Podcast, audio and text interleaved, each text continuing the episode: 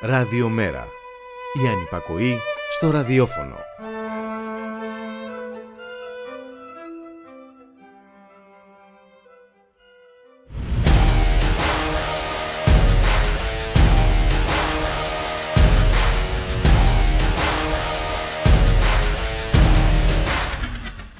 Περνάμε όμορφα στην τοποθεσία Ευρώπη των Λαών. Έτσι αποφάσισαν 27 παραπέμποντας τις αποφάσεις για ανάσχεση της ενεργειακής κρίσης στη Σύνοδο Κορυφής του Μαΐου. Μέχρι τότε στα καζίνο της ενέργειας στη ρουλέτα θα κερδίζουν μόνο οι μαυραγορείτες. Οι 27 έχουν ορκιστεί άλλωστε στη βίβλο της περιβόητης ελευθερίας της αγοράς που αυτό ρυθμίζεται απορριθμίζοντας τους λαούς. Ο μεγάλος ερήφης και αυτόκλητος υπερασπιστής της λεγόμενης Δημοκρατικής Δύσης μαζί με τις χρυσές δουλειές που άνοιξε ο πόλεμος της Ρωσίας έκρινε ότι η κυβέρνηση της χώρας πρέπει να αλλάξει. Με κόπο και βάσανα, εδώ στα δικά μας, η κυβέρνηση Μητσοτάκη κατέκτησε άλλη μια πρωτιά. Η Ελλάδα ξεπέρασε Ιταλία και Βέλγιο σε νεκρούς ανά εκατομμύριο πληθυσμού από τον COVID. Και η Ελληνική Βουλή ετοιμάζεται να χειροκροτήσει τον Ζελένσκι, τον Ουκρανό Πρόεδρο που έχει καταργήσει μειονοτικά δικαιώματα, έχει απαγορεύσει τη λειτουργία των κομμάτων της αντιπολίτευσης και έχει αναγνωρίσει τα ναζιστικά τάγματα ως τμήματα του Ουκρανικού στρατού. Μειωμένης αντίληψης οι Αυστριακοί απέρριψαν την πρόταση να μιλήσει στη Βουλή της χώρας τους, κρίνοντας πως θα μεταφέρει την εικόνα μόνο της μίας πλευράς και αυτό θεωρείται απαράδεκτο. Και οι οπαδοί του μακαρθισμού βρίσκουν έδαφος να εκδηλωθούν παντοιοτρόπως. Στο Λουξεμβούργο καλύφθηκε η προτομή του Σοβιετικού κοσμοναύτη Γιούρι Γκαγκάριν μετά από απόφαση της Δημοτικής Αρχής. 28 Μαρτίου και σαν σήμερα το 1969 ο νομπελίστας ποιητής Γιώργος Σεφέρης μαγνητοφωνεί μια δήλωση κατά της Χούντας που μεταδίδεται από την ελληνική υπηρεσία του BBC και αναμεταδίδεται από τον ραδιοφωνικό σταθμό του Παρισιού και την Deutsche Welle. Είμαι ένας άνθρωπος χωρίς κανένα απολύτως πολιτικό δεσμό και μπορώ να το πω. Μιλώ χωρίς φόβο και χωρίς πάθος. Βλέπω μπροστά μου τον κρεμό που μας οδηγεί η καταπίεση που κάλυψε τον τόπο. Αυτή η ανομαλία πρέπει να σταματήσει. Είναι εθνική επιταγή τόνιζε μεταξύ άλλων. Με αφορμή αυτή τη δήλωση, ο Γιώργος Εφέρης χαρακτηρίστηκε κρυφό κομμουνιστής και μίσταρνο όργανο ξένων κυβερνήσεων. Λευτεριά, λευτεριά, σχίζει δακάνι Τους ουρανούς στο στέμα σου, το φως σου Χωρίς να καίει τυφλώνει το λαό σου πεταλούδες χρυσές οι Αμερικάνοι λογαριάζουν πόσα δολάρια κάνει. Σήμερα το υπερούσιο μεταλλό σου. Λευτεριά, λευτεριά θα σ' αγοράσουν έμποροι και κορτσόρτσια και βρέοι. Είναι πολλά του αιώνα μας τα χρέη Πολλές οι αμαρτίες που θα διαβάσουν οι γενιές όταν σε παρόμοιάσουν με το πορτρέτο του Dorian Gray. Λευτεριά, λευτεριά σε νοσταλγούνε μακρινά δάση ρημαγμένοι κήποι όσοι άνθρωποι προσδέχονται τη λύπη σαν έπαθλο του αγώνα και μοχθούνε και τη ζωή τους εξακολουθούνε νεκροί που η καθιέρωση τους λείπει. Λευτεριά, λευτεριά θα σ' αγοράσουν έμποροι και κορτσόρτσια και βρέοι είναι πολλά του αιώνα μας τα χρέη πεταλούδες χρυσές οι Αμερικάνοι λογαριάζουν πόσα δολάρια κάνει. Σήμερα το υπερούσιο μεταλλό σου. Πεταλούδες χρυσές οι Αμερικάνοι λογαριάζουν πόσα δολάρια κάνει. Σήμερα το υπερούσιο μεταλλό σου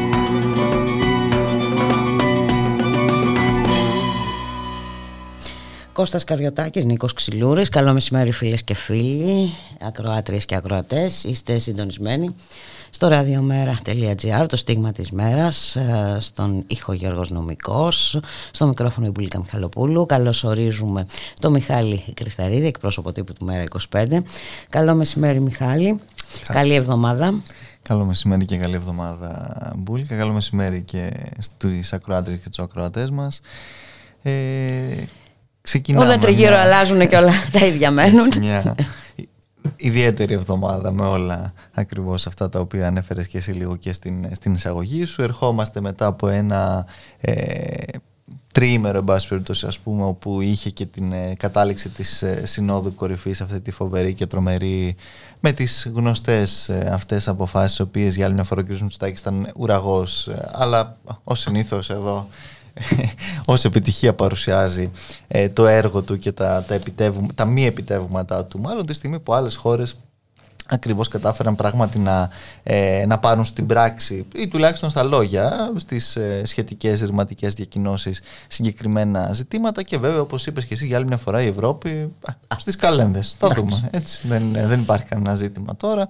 Ε, βέβαια αντιμετωπίζει τα ζητήματα που προκύπτουν με... Τάχιστα. Κοίταξε, νομίζω ότι αυτή η, η αναβολή είναι η, η, η, λύση, η μέθοδος λύσης που έχει σε όλα τα, τα ζητήματα, αν τα αναβάλει μέχρι να, ελπίζοντας ότι θα ξεφουσκώσουν κάπως, ότι θα γίνουν λίγο, εν πάση περιπτώσει, ε, πιο βιώσιμα και κάπως έτσι νομίζω ότι κινείται. Από εκεί και έπειτα βέβαια σήμερα... Το θέμα είναι ότι βγαίνουν όλες οι παθογένειες αυτής της δομής, αυτής της Ένωσης. Ε, ναι. Μιχάλη Κρυθαρίδη. Ε, δεν νομίζω ότι θα περιμέναμε κάτι διαφορετικό. το έχουμε δει πάρα πολλές φορές το έργο, ναι, το είδαμε στην οικονομική κρίση, το είδαμε... Τι περιμένεις. να πάει αποφασισμένος. Α, ναι, καλά. Okay. ναι. Και για άλλη μια φορά επίσης Μπούλικα, μιας που το θέτεις αυτό και για τις παθογένειες, είχαμε το γνωστό έτσι, παραμύθι ας πούμε με τις χώρες του Νότου, οι οποίες ενώθηκαν, οι οποίες πήγαν πήγαν εκεί να διεκδικήσουν, συνάντησαν το, το, το όχι του, του Βορρά, της ε. γερμανικής ηγεσίας συγκεκριμένα και για άλλη μια φορά. Πέφτουμε από τα σύννεφα πάλι. Ναι.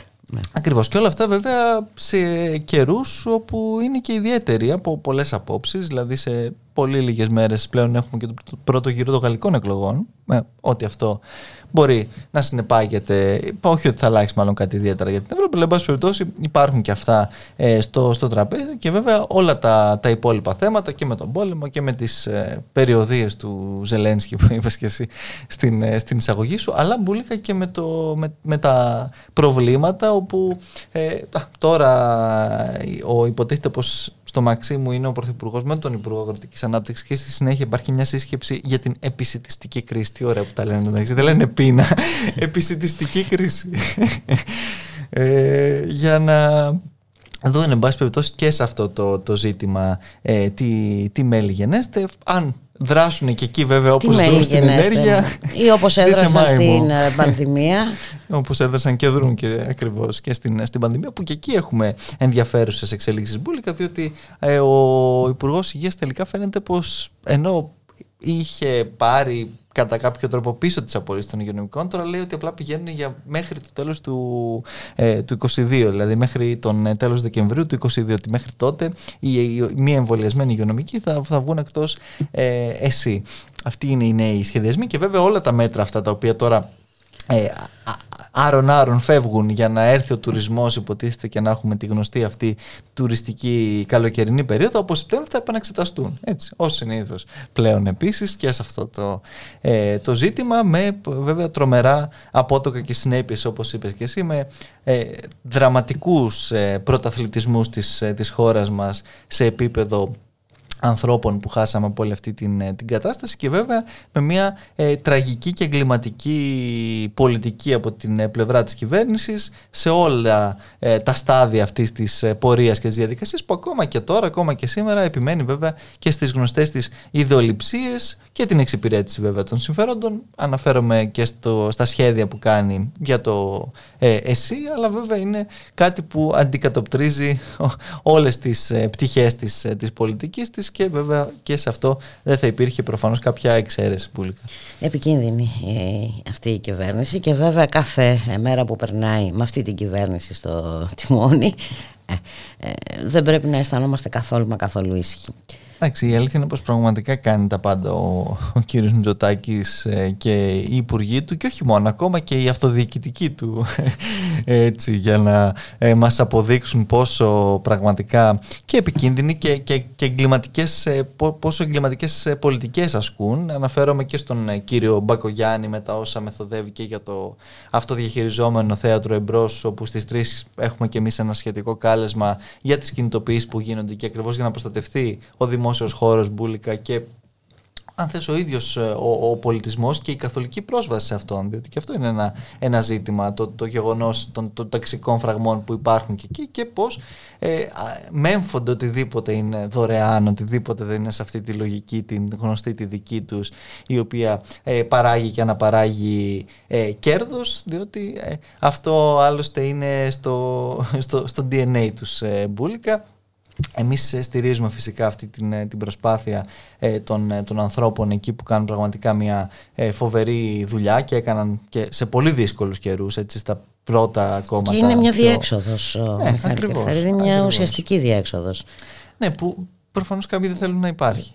Έτσι, αυτό είναι το, το ζήτημα ε, για αυτούς. Ε, ναι, βέβαια, γιατί όλα πάνε καλά σε αυτή τη χώρα. Υπάρχουν πολλές επιλογές. Υπάρχουν πολλές ε, Λεφτά υπάρχουν. Ναι, ναι, εδώ εντάξει, έχουμε δει τα, τα, τα, πάντα πραγματικά το τελευταίο διάστημα. Έχουμε ακούσει τα πάντα και συνεχίζουμε ε, να τα ακούμε. Πράξεις δεν βλέπουμε ή μάλλον βλέπουμε αλλά σε, σε λάθος κατεύθυνση. Έτσι βλέπουμε μόνο ε, την, ε, τη στήριξη της, ε, των γνωστών παρασίτων που βρίσκονται πέριξ της ε, κυβέρνησης και όχι βέβαια ε, της κοινωνίας η οποία ψάχνει διέξοδα και στον πολιτισμό, ψάχνει διέξοδα και στον δρόμο στις διεκδικήσεις, έτσι σε όλα αυτά στα οποία ε, συνεχίζει να, να πρωτοστατεί. Υπάρχει ένα τεράστιο κύμα οργής εκεί έξω, υπάρχει πραγματική αγανάκτηση στον κόσμο και αυτό φαίνεται ε, με ποικίλους τρόπους και πανταχώθεν και με διάφορες εκφράσεις που κυκλοφορούν ευρέως αλλά σε κάθε περίπτωση το ζήτημα είναι όλα αυτά να, με, να μετουσιωθούν και σε, σε πολιτική πράξη, σε, σε, οργάνωση έτσι, σε, και σε, σε αγώνα για την ανατροπή όλων αυτών και των συσχετισμών αλλά και των πολιτικών βέβαια που καθημερινά τις ε, βλέπουμε στο, στο πετσί μας και κυρίως τις επομίζονται πάντα οι, οι πολλοί, πάντα οι πιο ευάλωτοι, πάντα αυτοί οι οποίοι Διαρκώς μέσα σε όλη αυτή την κατάσταση έχουν υποφέρει τα πάντα και συνεχίζουν ε, να, τα, να τα υποφέρουν με την κυβέρνηση και αυτή την κυβέρνηση μάλλον διότι και εδώ είναι διαχρονικό το ζήτημα και διακυβερνητικό να ε, στοχοποιεί τους γνωστούς ε, μη έχοντες και παράλληλα βεβαίως να χαϊδεύει, να χαϊδεύει τα αυτιά και τα πορτοφόλια ε, των εχόντων πουλικά. Πάμε για ένα διάλειμμα.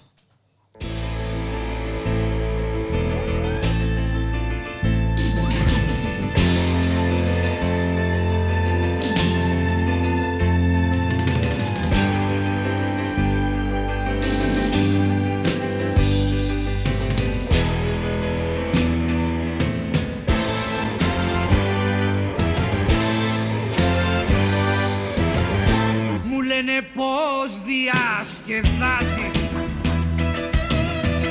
Με κάτι δίσκους και το τσιν κι εγώ τους λέω επισκευάζεις. Της μοναξιάς σου το ευζήν μου λένε πως διασκεδάζεις με κάτι δίσκους και το τσιν. Κι εγώ τους λέω επισκευάζεις της μοναξιάς σου το ευζήν τα ρούχα σου μου λένε βγάζεις βράδυ δεν έχει να ησυχάζεις κι εγώ τους λέω μακάρι μην τα ρούχα σου μου λένε βγάζεις βράδυ δεν έχει. Να ησυχάζεις κι εγώ τους λέω μακάρι αμήν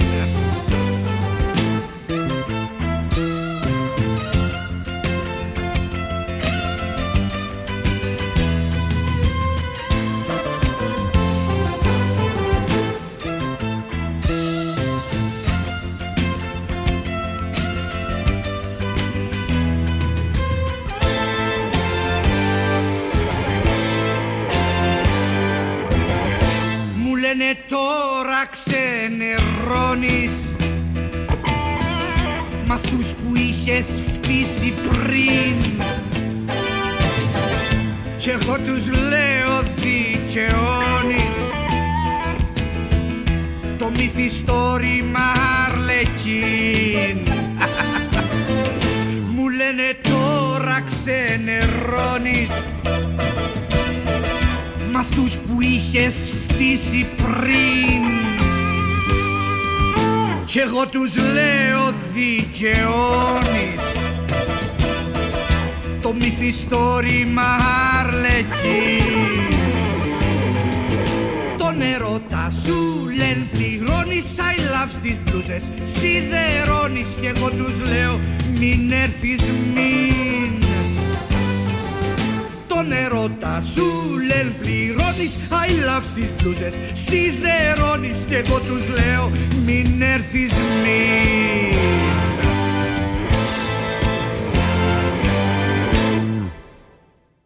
Ραδιομέρα.gr 12 και 16 πρώτα λεπτά. Και πώς θα συνεχίσουμε την κοβέντα Μιχάλη Κρυθαρίδη; Ε, να αρχίσουμε λίγο. Να πούμε κάτι για τον ε, Αμερικάνο πρόεδρο ο οποίος ε, εντάξει, Μπουλίκα δεν ξέρω αν ε, ήθελε να πει αυτό το οποίο είπε ή του ξέφυγε απλά. Ήθελε. Αλλά Α, σε του κάθε ξέφυγε περίπτωση μάλλον. το ζήτημα είναι ότι αυτοί είναι και οι πραγματικοί σχεδιασμοί έτσι, των, ε, των συμβούλων του, του, του, του- του- των Ηνωμένων Πολιτειών κτλ. Κάτι το οποίο είναι εξαιρετικά επικίνδυνο για την ίδια, αν θέλεις, την, ε, την ειρήνη και για τους ε, ας πούμε όψιμους χειροκροτητές της. Αλλά εντάξει, φαίνονται και οι οι πραγματικές ε, προθέσεις Μπούλικα ακριβώς ε, ε, από την άλλη πλευρά του, του Ατλαντικού των, ε, των ε, συμμάχων του κυρίου Μητσοτάκη στη Δύση στην οποία ε, ανήκει αλλά πραγματικά είναι όντως κάτι το οποίο ξέρεις, ε, ουσιαστικά α- ανατρέπει αυτό το οποίο α- α- ακούμε εν πάση περιπτώσει από τα, από τα χείλη τους για τις ε, γνωστές διακηρύξεις σε όλα αυτά τα, τα ζητήματα και φαίνεται ακριβώς τι, τι σκοποί υπάρχουν γενικότερα και πώς τους συμφέρει εν τέλει και μια τέτοια διατήρηση μιας Εννοείται και κατάστασης. κοίταξε να δεις ε, και αν ακολουθήσουμε το χρήμα θα δούμε ε, ποιος πραγματικά Ναι. κερδίζει από την ε, συνέχιση του πολέμου Ακριβώς, στην ε, ακριβώς. Ουκρανία. Και, και γι' αυτό το λόγο Μπούλικα εμείς ε, εντάξει, μ- πολλοί μας λέγαν τότε κυρίως από το γνωστό ακραίο ε, κέντρο ή την ακροδεξιά ότι ε, υποτίθεται ότι είμαστε χρήσιμοι λύθοι και διάφορα τέτοια τα οποία ακούγαμε λέγοντας ότι πρέπει να υπάρξει συμφωνία για ουδετερότητα της Ουκρανίας για να υπάρξει έτσι μια ανεξάρτητη Ουκρανία. Και αυτό μπορεί μόνο να οδηγήσει στην ειρήνευση, στην κατάπαυση του πυρός και την απόσυρση των ρωσικών στρατευμάτων. Φαίνεται πως είναι έξω από τους σχεδιασμούς κάποιων κάτι τέτοιο και γι' αυτό τον λόγο. Ή κάποιος τους βολεύει να συνεχιστεί Αυτό, μέχρι αυτό, όποτε αυτό. Έτσι, αυτή Ένα- η κατάσταση. Μέχρι Ναι. όσο το αποφασίσουν ότι έχουν ε, ε, αποκομίσει αρκετά. Ναι, ναι, κάτι κέρδη. μεταξύ Αφγανιστάν και Κύπρου ε, εντός ε, της ε, ευρωπαϊκής ας πούμε υπήρου με ε, την, ε, τη Ρωσία να έχει ακριβώς εκεί στραμμένη την, ε, την πολεμική της εν πάση περιπτώσει μηχανή και ακριβώς αυτό ε, ε, μπορεί να οδηγήσει και σε μια ευρύτερη αποσταθεροποίηση αν θέλεις του, του καθεστώτος. Όχι ότι φαίνεται αυτό βέβαια μέχρι στιγμής να επιβεβαιώνεται κάπως α, από την άποψη ότι παράλληλα βλέπουμε να δημιουργείται ένας διπολικός ε, κόσμος. Δηλαδή μιλάμε για μια ε, κατάσταση όπου εντάξει, υπάρχει αυτό το κομμάτι που ας πούμε είναι ο Ατλαντικός και υπάρχει και, και οριακά όλο το υπόλοιπο κομμάτι το οποίο και πληθυσμι- πληθυσμιακά δεν είναι συγκρίσιμο αν θέλεις με το πρώτο απλά είναι η γνωστή έτσι εξουσία, είναι η δύναμη ε, είναι ε, τα, τα συμφέροντα, τα, τα τεράστια, τα οποία ακριβώς έχουν τους δικούς τους ε, σχεδιασμούς. Αυτό το οποίο προέχει για μας και αυτό είναι το, το πιο σημαντικό είναι ότι για να μπορέσουν πραγματικά να προστατευτούν ε, οι πολίτες έτσι ο Ουκρανικός λαός αν θέλεις είναι τον, τον, τον να, βγ- να τον βγάλουμε αυτή τη στιγμή από, την, από τους υπερελιστικούς ανταγωνισμούς. Αυτό προέχει. Εάν σε αυτό ε, σ- συμφωνεί οποιοδήποτε είτε είναι αυτός ο κ. Μητσοτάκης καλά σίγουρα όχι διότι βλέπουμε την, ε, τη στάση του και εν πάση περιπτώσει την, ε, την τακτική του αλλά όποιος πραγματικά θέλει την ειρήνη είναι αυτός ο οποίος προωθεί αυτή τη στιγμή μια τέτοια λύση. Οτιδήποτε άλλο μπουλικα διατηρεί αυτή την κατάσταση με ό,τι αυτό συνεπάγεται για, το- για τον ίδιο τον Ουκρανικό λαό, με ό,τι συνεπάγεται γενικότερα, αν θέλεις, για την ε, ειρήνη στην περιοχή. ε, ξεκάθαρα πράγματα. Και εμείς αυτό, αν θέλεις κιόλας, το έχουμε θέσει από την πρώτη στιγμή στη συγκεκριμένη συζήτηση. Και καλό είναι τώρα που ο Πρωθυπουργός καλεί ε, τον, ε, τον Ουκρανό πρόεδρο στην, ε, στο να μιλήσει στο Κοινοβούλιο να μας πει και τη στάση της ελληνικής κυβέρνησης. Δεν την έχουμε ακούσει πέρα. Μα την είδαμε τη στάση της ελληνικής ναι. κυβέρνησης. Έτσι. Ε, έσπευσε να στείλει από τους πρώτους, χωρίς να έχει κανένα λόγο εμπλοκής, έσπευσε να στείλει όπλα στην Ουκρανία. Σαφώς, έχεις δίκιο σε αυτό. Απλά τι προκρίνει ο κ. Μιστάκη και η κυβέρνησή του ως λύση σε όλη αυτή την κατάσταση; Κάτσε να συναντηθεί πρώτα με τον πρέσβη των ΗΠΑ και ναι, μετά μπορεί και να σου απαντήσει συναντήθηκε πολλές φορές. Ε, εντάξει. ναι, δυστυχώς είναι έτσι τα, τα πράγματα και ε, αυτό θα θέσουμε και εμείς τουλάχιστον. Σήμερα θα συνεδριάσουν ακριβώς και τα όργανα του, του κόμματος ή κοινωνική ομάδα με την πολιτική γραμματεία για το συγκεκριμένο αν θέλεις ε, ζήτημα για την παρουσία του Ουκρανού Προέδρου την Πέμπτη στην Ελληνική Βουλή και πραγματικά το μεταξύ Βουλή, εντάξει τώρα αυτό είναι λίγο μια λεπτομέρεια, αλλά ακόμα και αυτό έχει ένα ενδιαφέρον να δούμε και πώς θα γίνει αυτή η παρουσία. Διότι μέχρι στιγμής η διαδικασία με την οποία γίνονται τα Zoom, οι τηλεδιασκέψει ναι, αυτές στη Βουλή, είναι πολύ διακριτικές. Είναι με μια οθονούλα στην οποία εσύ που φαίνεται ο βουλευτής. Δεν ξέρω αν θα στήσει ο κύριος Τασούλας εδώ ολόκληρες συστήματα και φιέστες ε, τέτοιου τύπου, διότι και αυτό θα δείχνει και λίγο και πώς αντιλαμβάνονται κάποιοι από τη μια το κοινοβουλευτικό έργο και από την άλλη πώς κάνουν τα διάφορα τέτοιου τύπου happenings τους, σε πάση περιπτώσει. Έχει και αυτό μια σημασία. Θα το δούμε, θα το σχολιάσουμε αφού τελειώσει όλη αυτή η ιστορία, εν πάση περιπτώσει. Αλλά, ε, Υποθέτω ότι όλη η Ελλάδα θα είναι σε ζωντανή σύνδεση. Ναι, συντονισμένη. Όπως και χθε ε. στην τηλεμαραθώνη που στείλε και το μήνυμά του ο Πρωθυπουργός, το Διεθνές. Ε, δεν ξέρω που θα είναι συντονισμένη η Μπουλίκα. Πάντως, μιας και το θέτεις αυτό, έχει και ένα ενδιαφέρον ε, διότι έχουμε είναι μόλις Μάρτιος του 2022 και έχουμε τα στοιχεία του ΕΣΟΡΟΥ για την κάλυψη των κομμάτων για το 2020 στα, στα συστημικά ακριβώς τα μέσα πανελλαδικής εμβέλειας. Εντάξει, έχει τεράστιο ενδιαφέρον ότι ο μέσος όρος της κάλυψης του ΜΕΡΑ 25 Φερρυπίν, το οποίο είχε ένα ποσοστό στις βουλευτικές εκλογές γύρω στο 3,5% είναι 1%. Μάλιστα. Όπου εντάξει, και αυτό πάλι σώζεται κάπως από την ΕΡΤ που είχε ένα 1,8% κάτω από το, ε, από το εκλογικό αποτέλεσμα. Και αυτό, αλλά εν πάση περιπτώσει, είναι εκεί. Ε, την ίδια στιγμή η κυβέρνηση, ε, η Νέα Δημοκρατία μάλλον, έχει ένα ποσοστό κάλυψης 61,7% Φερρυπίν. Μάλιστα. και η κυβέρνηση άλλο 13%. Άρα δηλαδή μαζί γύρω στα 70 γύρω στο 75%. Αλλά εντάξει, όταν μιλάμε εμείς για, ε, για τα μέσα της λίστας Πέτσα και όλα τα σχετικά, κάποιοι έτσι έχουν ε, ενστάσεις στο συγκεκριμένο ζήτημα. Πολύ. Ε, δε, εντάξει, εδώ έχουμε εκθέσεις διεθνών οργανισμών κτλ. για την ελευ...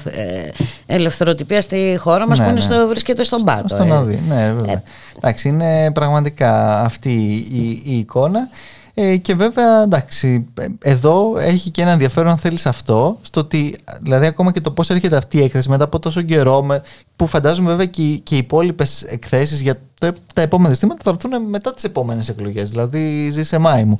Ε, και πέρα από αυτό, το μόνο το οποίο έχει μια σχετικά καλή κάλυψη, ακόμα και την εποχή του 2020, στα ποσοστά του τα εκλογικά. Βλέπω, ας πούμε, στα ποσοστά εμφανίσεων ε, των στελεχών είναι το κοινάλ, που ενώ έχει 8,1 έχει 8,2 μέσο όρο εμφανίσεων έτσι, των στελεχών. Φαντάζομαι Υπάρχουν ότι, λόγοι σοβαροί. Φαντάζομαι, Μπούλικα, ότι μετά το 20 και ιδιαίτερα το, το προηγούμενο διάστημα, στα τέλη του 2021 και με όλη αυτή την προσπάθεια που έγινε, θα έχει ακόμα καλύτερα ποσοστά εμφανίσεων τέτοια το, το κοινάλ. Ο ΣΥΡΙΖΑ.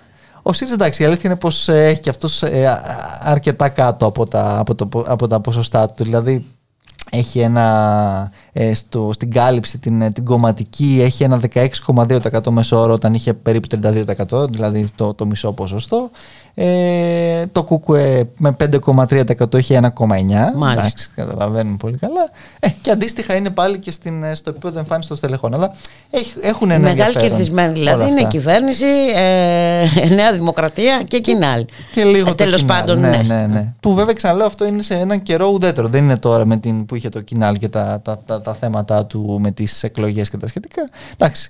Ε, μένει να δούμε. Απλά έχει μια σημασία αυτό, διότι κάποιοι την, προ, την περασμένη εβδομάδα θυμάσαι καλά Πέρασαν και μια τροπολογία, εντάξει, αντισταγματική, παράλογη, αυταρχική τα πάντα, αλλά πέρα από αυτό, ε, βάλαν στο ΕΣΟΡΟΥ να επιβλέπει, υποτίθεται, και το ζήτημα του, του, του ύπου και της επιβολής των προστήμων εκεί. Το ΕΣΟΡΟΥ στις ε, δικές μας οχλήσεις, τις πάρα πολλές για τον τρόπο με τον οποίο κάνει ή δεν κάνει μάλλον τη δουλειά του, mm-hmm. μας λέει ότι δεν έχει προσωπικό, δεν έχει δυνατότητες να συντελέσει αυτό το οποίο ε, είναι εκ του συντάγματος, ε, ε, έχει, εν πάση περιπτώσει, αυτές τις υποχρεώσεις να, να, να, να, να, πράξει. Και εδώ βλέπουμε ότι ακόμα και αυτή η έκθεση έρχεται πόσους μήνες μετά. μετά Ακριβώς. Με, με, μεγάλη και καθυστέρηση. Τώρα θα αποκτήσει και νέες αρμοδιότητες το, το ΕΣΟΡΟΥ, οι οποίες βέβαια είναι ξαναλέω και αντισυνταγματικές.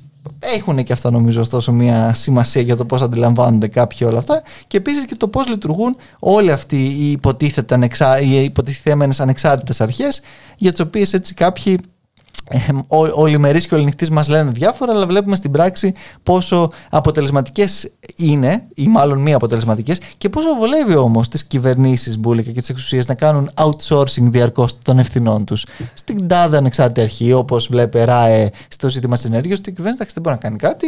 Ε, είναι, ναι, υπάρχει είναι ρυθμιστική αρχή, αρχή. ενέργειας. Ναι, ναι. η ρυθμιστική αρχή ενέργειας βέβαια στέλνει στο, στο Μαξίμου το ότι οι ιδιωτικές εταιρείες παραβιάζουν μονομερώς τα συμβόλαια των πελατών τους ε, για μακριά σταθερά τιμολόγια που είχαν, η κυβέρνηση δεν κάνει τίποτα. Σου λέει η ρυθμιστική αρχή. Η ρυθμιστική αρχή είναι διακοσμητική, δεν κάνει τίποτα. Μια χαρά είναι πολύ βολικό όλο αυτό ε, και το αφήγημα και η αδράνεια παράλληλα. Κάποιοι κερδίζουν, συνεχίζουν να κερδοσκοπούν. Το ίδιο και στα τρόφιμα, μιας και θα μιλήσει σε λίγο ο κ. Μητσοτάκης για την επισητιστική κρίση. Η Επιτροπή Ανταγωνισμού σου λέει: Εμείς δεν έχουμε σχέση με τα σούπερ μάρκετ και όλα αυτά. Είναι, υπάρχει ανεξάρτητη αρχή. Τι κάνει η Επιτροπή Ανταγωνισμού, τίποτα. τίποτα.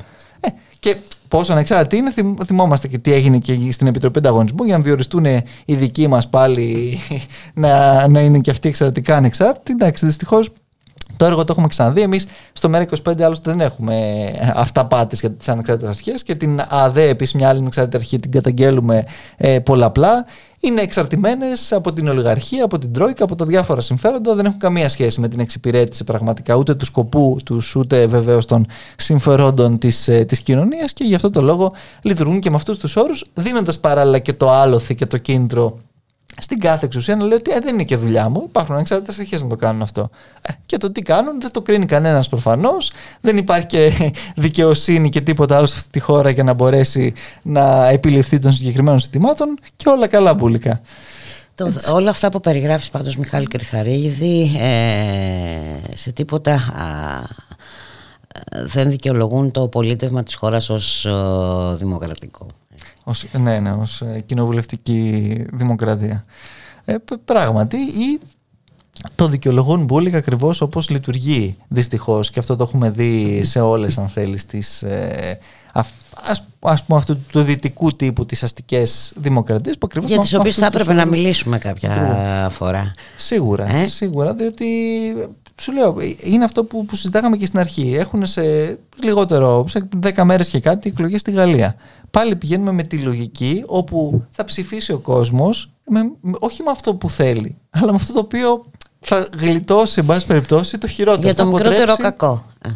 Ε, και με αυτό μετά Βλέπουμε βέβαια και τι συνεπάγεται. Διότι και τότε, όταν είχε εκλεγεί ο, ο Γάλλος πρόεδρος, ο Μανουέλ Μακρόν, αν θυμάσαι, είχε βάλει κάτι ατζέντες για προπολογισμού της Ευρωπαϊκής Ένωσης, για κοινό Υπουργό Οικονομικών. Θυμάσαι τίποτα από όλα αυτά να έγινε; Όχι. Διότι ε, μάλλον πέρασε η θητεία του, αλλά όλα αυτά συνάντησαν το γνωστό τείχος το οποίο συναντούν ε, κατά καιρούς οι διάφορες αυτές ε, πρωτοβουλίες και νομίζω ότι κάπως έτσι θα καταλήξουν και οι νέες του ε, υποσχέσεις. Σε, σε, μία μόνο ελπίζουμε να μην ε, κάνει μπουλικα πίσω. Στην, ε, μην τυχόν και ακυρώσει τη συμφωνία για τα Ραφάλ. Όχι, όχι. αυτό, αυτό το ελπίζει σίγουρα ο Πρωθυπουργός. αλλά ε, εγώ αναφέρομαι στην πλήρη κρατικοποίηση της γαλλικής ΔΕΗ, του, του EDF, ο οποίος mm. είναι ήδη κατά 84% κρατικός και ανακοίνωσε πως θα τον, θα τον κρατικοποιήσει πλήρως και θα το βγάλει τελείως από το χρηματιστήριο. Που έχει μια αξία και για εδώ για τα διάφορα που ακούμε, ότι αυτά γίνονται στη Σοβιετική Ένωση και δεν ξέρω κι εγώ που, που αλλού. Τα Ραφάλ φαντάζομαι δεν τα. Σοβιετική Ένωση δεν πάλι ποτέ.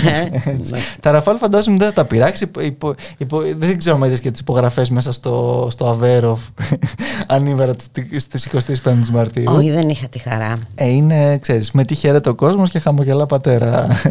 Μπουλίκα. Και και έχουμε και έναν απομονωμένο Ερντογάν, ε. Πολύ απομονωμένο. Έτσι. Συνεχίζει την απομόνωση εκεί μόνος του στην ε, Κωνσταντινούπολη που ξεκινούν σήμερα ε, διαπραγματεύσεις μεταξύ Ουκρανίας και Ρωσίας ακριβώς για, το, για τα ζητήματα αυτά. Εντάξει, νομίζω Η ότι... τραγωδία. Αυτό ζούμε.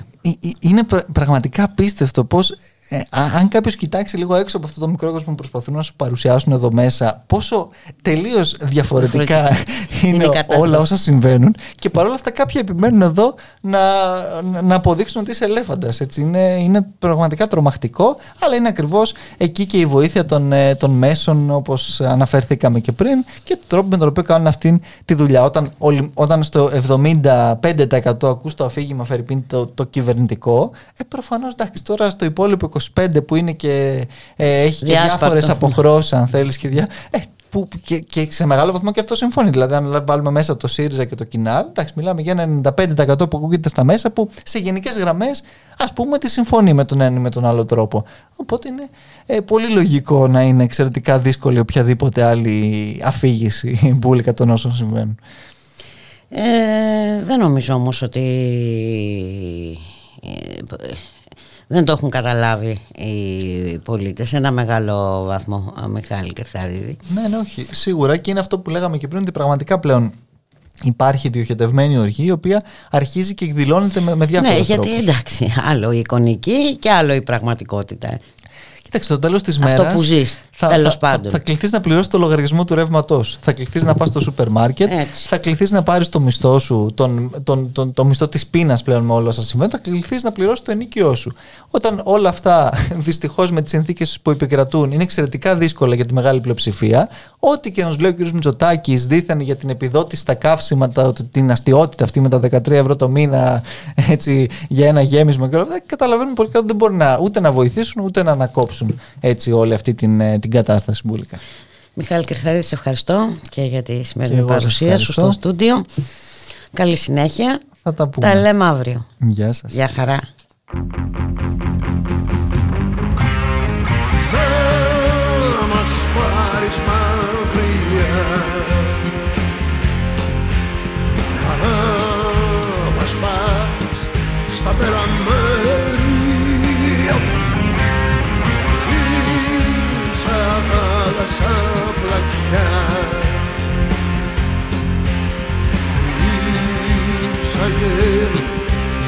穿越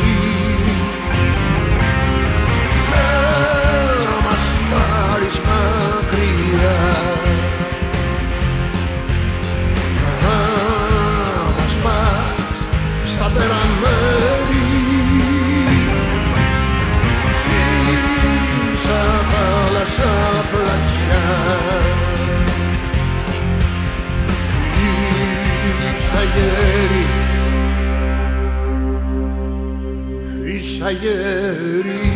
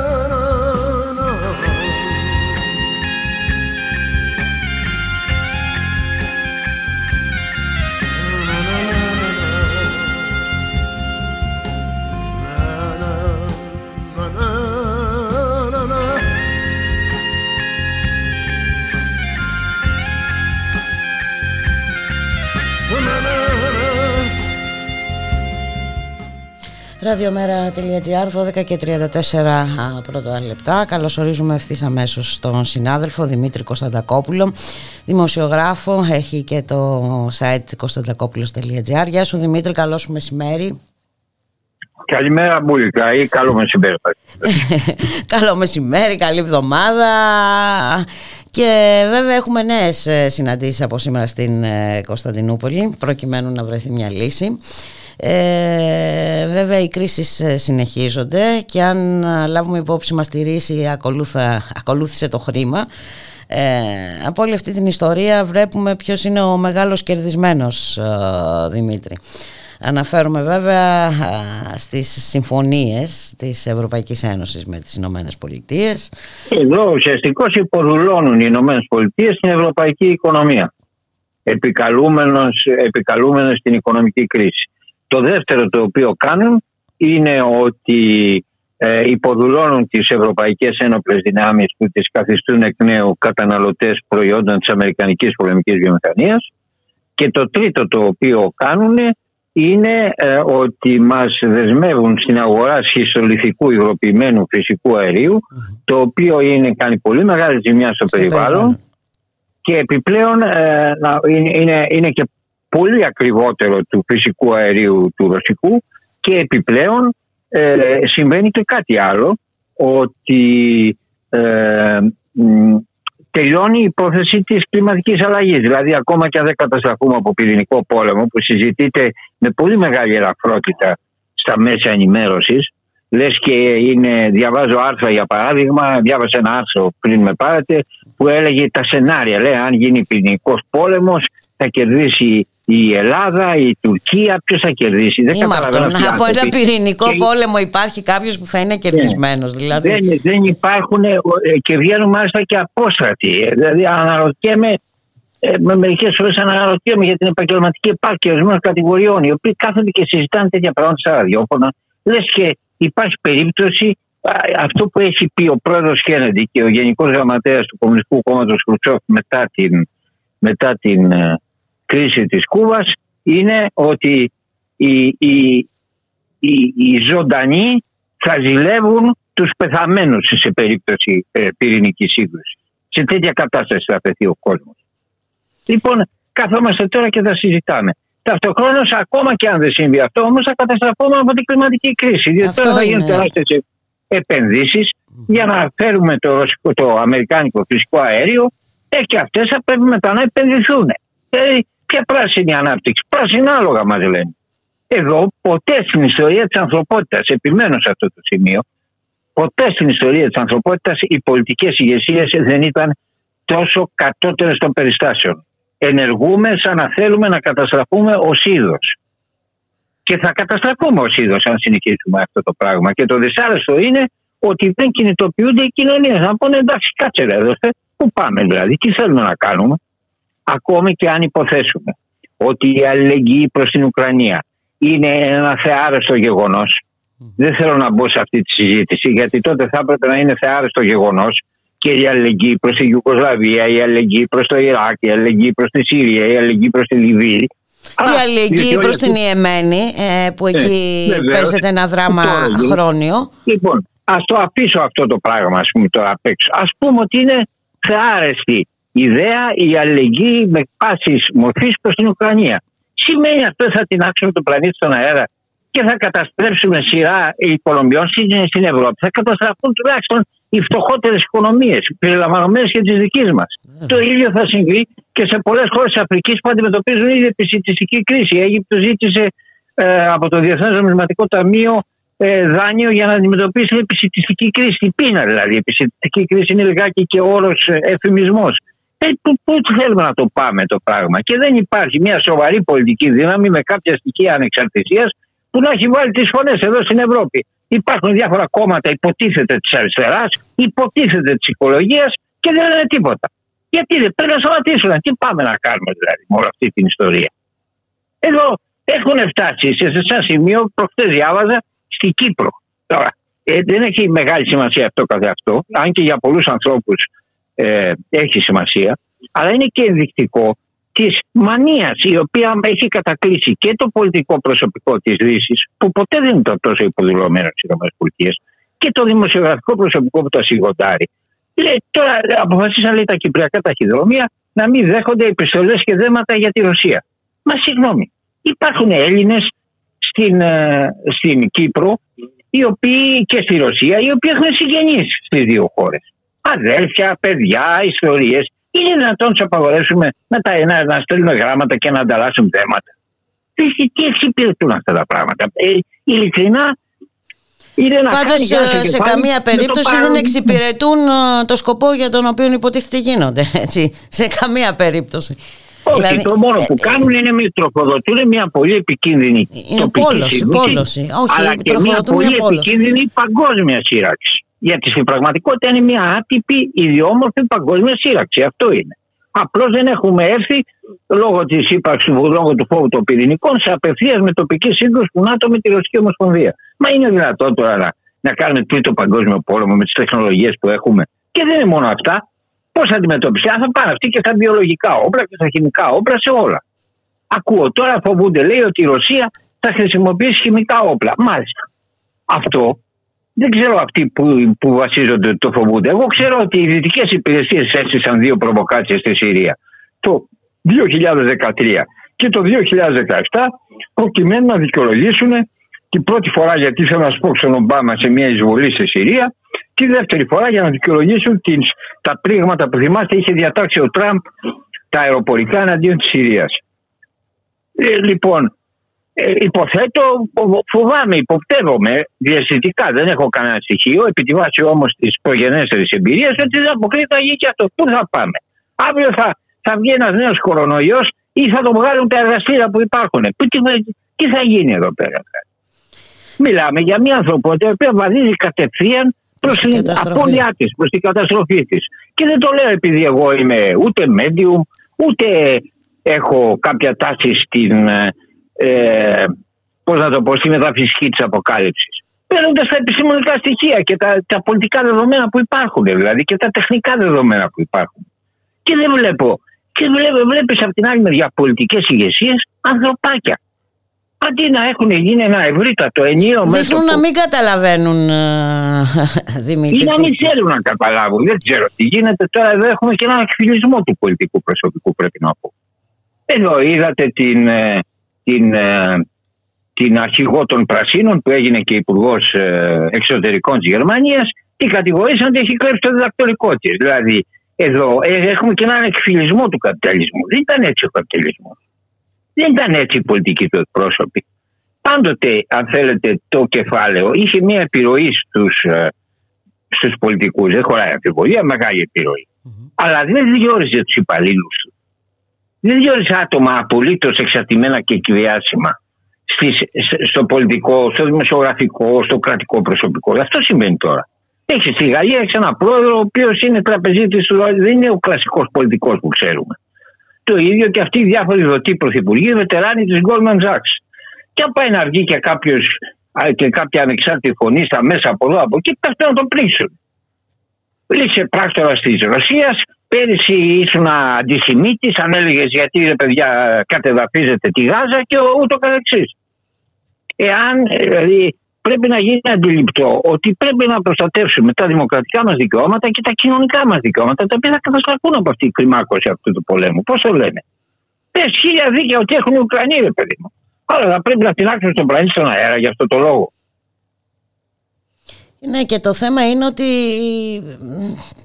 ε, δεν βλέπουμε και καμία κίνηση διπλωματική στην κατεύθυνση να τερματιστεί αυτός ο πόλεμος γιατί προφανώς ε, υπάρχουν διέξοδοι υπάρχουν διόδοι τις, ε, που δεν χρησιμοποιούνται ωστόσο. Ναι, αλλά γίνονται όλο και πιο δύσκολα τα πράγματα. Και οι θέσεις των δύο πλευρών φαίνεται να είναι αρκετά απομακρυσμένες αλλά εγώ τρόμαξα από την ομιλία που έκανε προχθές ο κύριος Μπάιντεν, ναι. και η οποία δεν σχολιάστηκε ένα σημείο που είπε για τον Πούτιν ότι πρέπει να φύγει.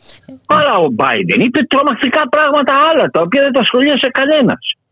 Είπε ότι πρέπει να δεσμευτούν οι Ηνωμένες Πολιτείες σε δεκαετίες πολέμου για να, για να νικήσει λέει η δημοκρατία την απολυταρχία.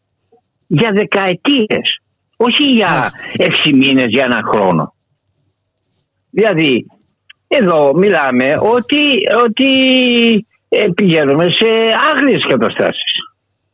Και θα, χαθούν και οι δημοκρατικές ελευθερίες και στη Δύση και στην Ανατολή και, και τα κοινωνικά δικαιώματα σε ένα τέτοιο περιβάλλον πολέμου. Προφανώς και δεν δηλαδή, θα είναι το μόνο βέβαια. Έτσι όπως είπες και εσύ θα έχουμε πείνα, ε, θα έχουμε ενεργειακή φτώχεια, θα έχουμε ε, που εγώ το θεωρώ από τα σημαντικότερα καταστροφή ε, του περιβάλλοντος δηλαδή ήδη η καταστροφή είναι με, μεγάλη Εντάξει, Μα το βλέπουμε ασυνείδια την εμπειρία μας τώρα εδώ πέρα έχει χιονίσει δύο φορές το καλοκαίρι θα έρθει θα έχουμε πολλούς νεκρούς από το κάψονα. Είχαμε και πέρυσι και μας κορόιδευε ο κ. Μητσοτάκης ότι δεν έχει νεκρούς κάνοντας σύγκριση νεκρών, δηλαδή ωραία κατάσταση και αυτή μεταξύ των ελληνικών πολιτικών κομμάτων με το μάτι. Είχαμε νεκρούς όμως πέρυσι το καλοκαίρι. Και κάποια μέρα το, το ανακάλυψε αυτό ο κύριος Ιωαννίδης, ο γνωστός από την υπόθεση του κορονοϊού τέλος πάντων. Εκεί είναι οι απόψεις του αφιλεγόμενες, αλλά γεγονός είναι, είχε, είχε βγει μια μέρα σε μια τηλεοπτική εκπομπή και είπε το εξής πήρε το κατάλογο της θνησιμότητας, mm-hmm. τους, τους αριθμούς της, των θανάτων τον περασμένο Αύγουστο. Και ήταν αφύσικα υψηλή. Αυτή η αριθμή αυτό μπορεί να δικαιολογηθεί και λόγω κορονοϊού, αλλά. Ε, το... Όχι, γιατί θα συνέβαινε όλους τους μήνες η αντίθετη, η αντίστοιχη αύξηση. Συνέβη τον Αύγουστο, που ήταν και καλός μήνας από την άποψη πανδημίας, γιατί το καλοκαίρι υποχωρούν κάπως οι. Mm. Γιατί συνέβη, Μα δεν υπάρχει κανένα μυστήριο εδώ. Εδώ έχουμε ένα μέρος του πληθυσμού που δεν έχει air condition. Άρα και μέσα σε αυτό περιλαμβάνονται και άνθρωποι ηλικιωμένοι, ασθενείς κτλ. Ε, και βέβαια με τις τιμές ε, στις οποίες έχει φτάσει τώρα η. Καταλαβαίνουμε λοιπόν πόσο χειρότερα θα είναι τα πράγματα. Λοιπόν, σε ένα επερχόμενο καύσωνα. Αυτοί θα είχαν την αποχρεωμένη να ανοίγουν τα, τα τα παράθυρα τους, ας πούμε, για να δροσιστούν και δεν θα μπορούσαν να δροσιστούν. Αλλά και να ανοίξει επί τρει-τέσσερι ημέρες επίσης. Είχε καπνό. Εμένα ο κομπιούτερ μου μου έβγαζε από κάτω το λάπτοπ καπνός. Αθήνα τόση βαθμή και τα λοιπά. Καπνός. Και μάλιστα τρελάθηκα τη τρίτη μέρα, σηκώθηκα και πήγα στη Σκύρο. Λέω δεν πάω να μείνω εδώ πέρα με καπνό. Αλλά δεν μπορεί να φύγει είναι, όλο το Είναι, είναι λοιπόν, τα πράγματα και ειδικά σε αυτή την πόλη. Μάλιστα, μου έχει κάνει εντύπωση ότι και η αντιπολίτευση δεν κάθεται να τα θέσει αυτά τα ζητήματα. Και τι ωφελεί η αντιπολίτευση; Δηλαδή για να απλώς να περιμένει, ναι, αντί να έχει φτιάξει κέντρα, Ινστιτούτα, μελέτες και να βγαίνει και να αποδομεί το τι γίνεται και να μας παρουσιάζει λύσεις για τη χώρα. Ε, δεν το τι κάνουν. Δηλαδή, ο σκοπός των κομμάτων της αντιπολίτευσης είναι ας πούμε, να κερδίσουν τις εκλογές, να γίνουν κυβέρνηση ή να βγάλουν περισσότερους βουλευτές. Αυτός ο σκοπός είναι τι επίπεδο Ανοίγεις πολλά δηλαδή, θέματα. Ανοίγεις πάρα πολλά θέματα. Ναι, έχουν ανοίξει αντικειμενικώς τα ε, θέματα ε, αυτά και, και συνδέονται το ένα με το άλλο. Έτσι ακριβώς είναι. Και βέβαια όλα αυτά σε μια χώρα που οι κάτοικοι της ε, έτσι βασανίζονται χρόνια τώρα.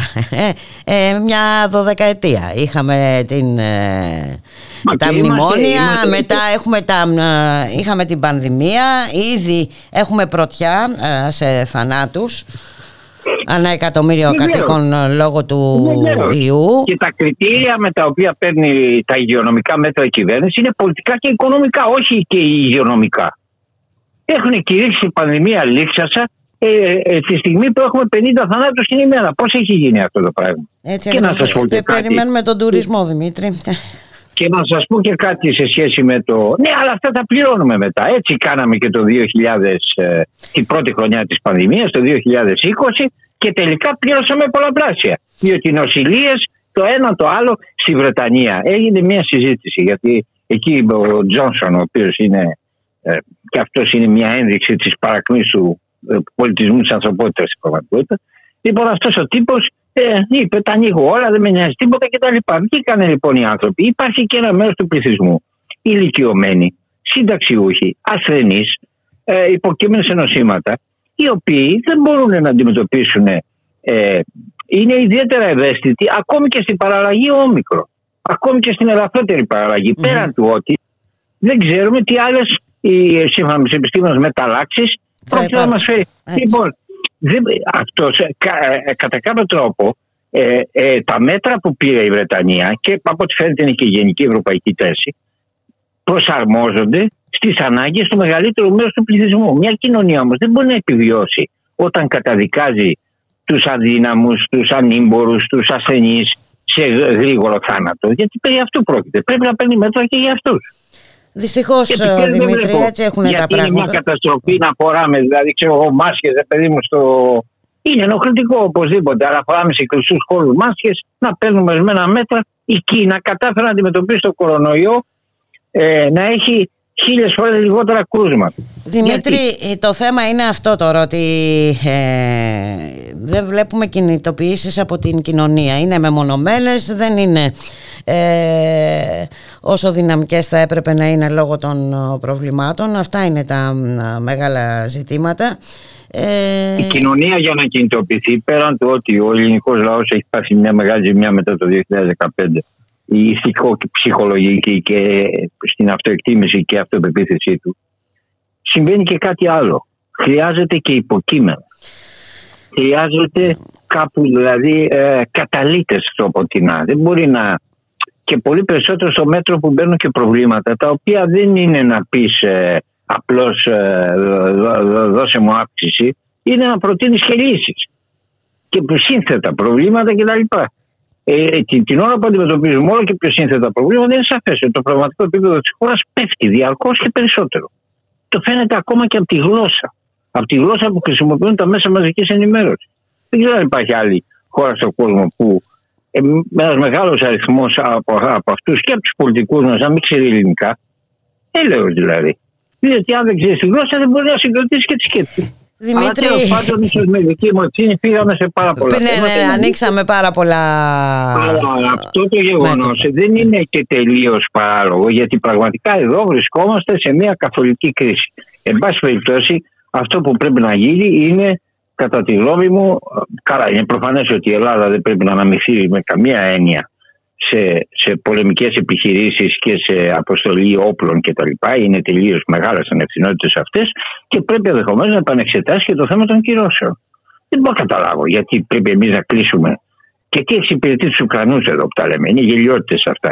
Κλείσαμε τον ελληνικό εναέριο χώρο, τον έχει αφήσει δίπλα η Τουρκία ανοιχτή και τη στέλνουμε δηλαδή τους τουρίστες του Ρώσου. Κάνουμε ένα εκατομμύριο τουρίστες και οι οποίοι από ό,τι διαβάζω και όλα αφήνουν αρκετά λεφτά, για να με συγχωρείτε. Ε, τι θα γίνει με αυτή τη χώρα, Είναι οικόπεδο προς χρήση των ΗΠΑ, αυτό την έχουν καταντήσει. Δυστυχώς έτσι είναι τα πράγματα. Επιχειρήματα ε, δίθεν ανθρωπιστικά ότι βοηθάμε έτσι την Ουκρανία. Σε τι βοηθάμε την Ουκρανία στέλνοντας ε, το θέμα είναι, Δημήτρη, ότι μια χώρα καταστρέφεται, ε, το κύμα των προσφύγων συνεχώς αυξάνεται, ε, πέραν όλων των άλλων θα έχουμε, και έχουμε προσφυγική κρίση, πάνω από 3 εκατομμύρια. Ε, να σε ευχαριστήσω πάρα πολύ. Ανοίξαμε πολλά ζητήματα. Σε ευχαριστώ πάρα πολύ για την ε, κουβέντα. Ε, το θέμα είναι να λήξει όσο το δυνατόν συντομότερα αυτή η ιστορία. Ευχαριστώ και στον ανθρώπο το αυτή. να είσαι καλά Δημήτρη μου. Σε ευχαριστώ. Γεια χαρά. Ευχαριστώ. Γεια.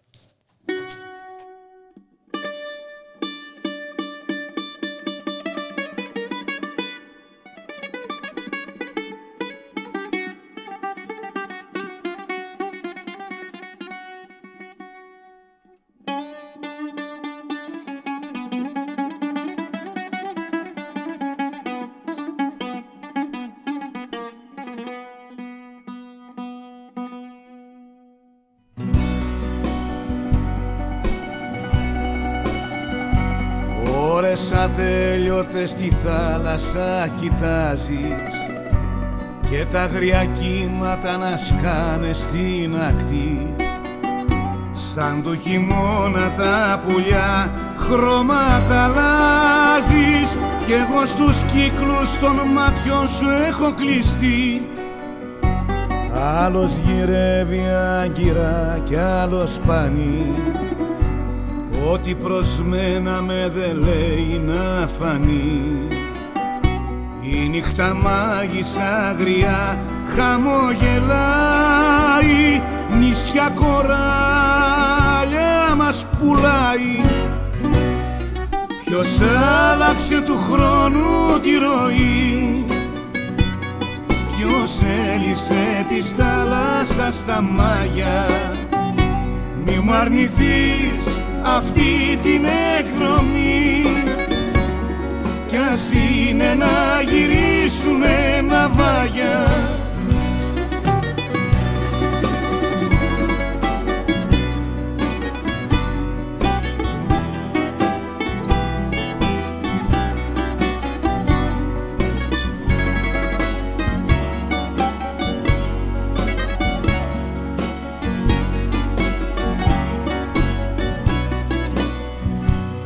Άλλος γυρεύει βάλσαμο κι άλλος πληγεί. Είναι οι αλήθειες όσοι άνθρωποι στη γη. Η νύχτα μάγισσα αγριά χαμογελάει Νησιά κοράλια μας πουλάει. Ποιος άλλαξε του χρόνου τη ροή Ποιος έλυσε της θάλασσας στα μάγια; Μη μου αρνηθείς αυτή την εκδρομή Κι ας είναι να γυρίσουμε ναυάγια Ποιος άλλαξε του χρόνου τη ροή; Ποιος έλυσε της θάλασσας στα μάγια; Μη μου αρνηθείς αυτή την εκδρομή κι ας είναι να γυρίσουμε ναυάγια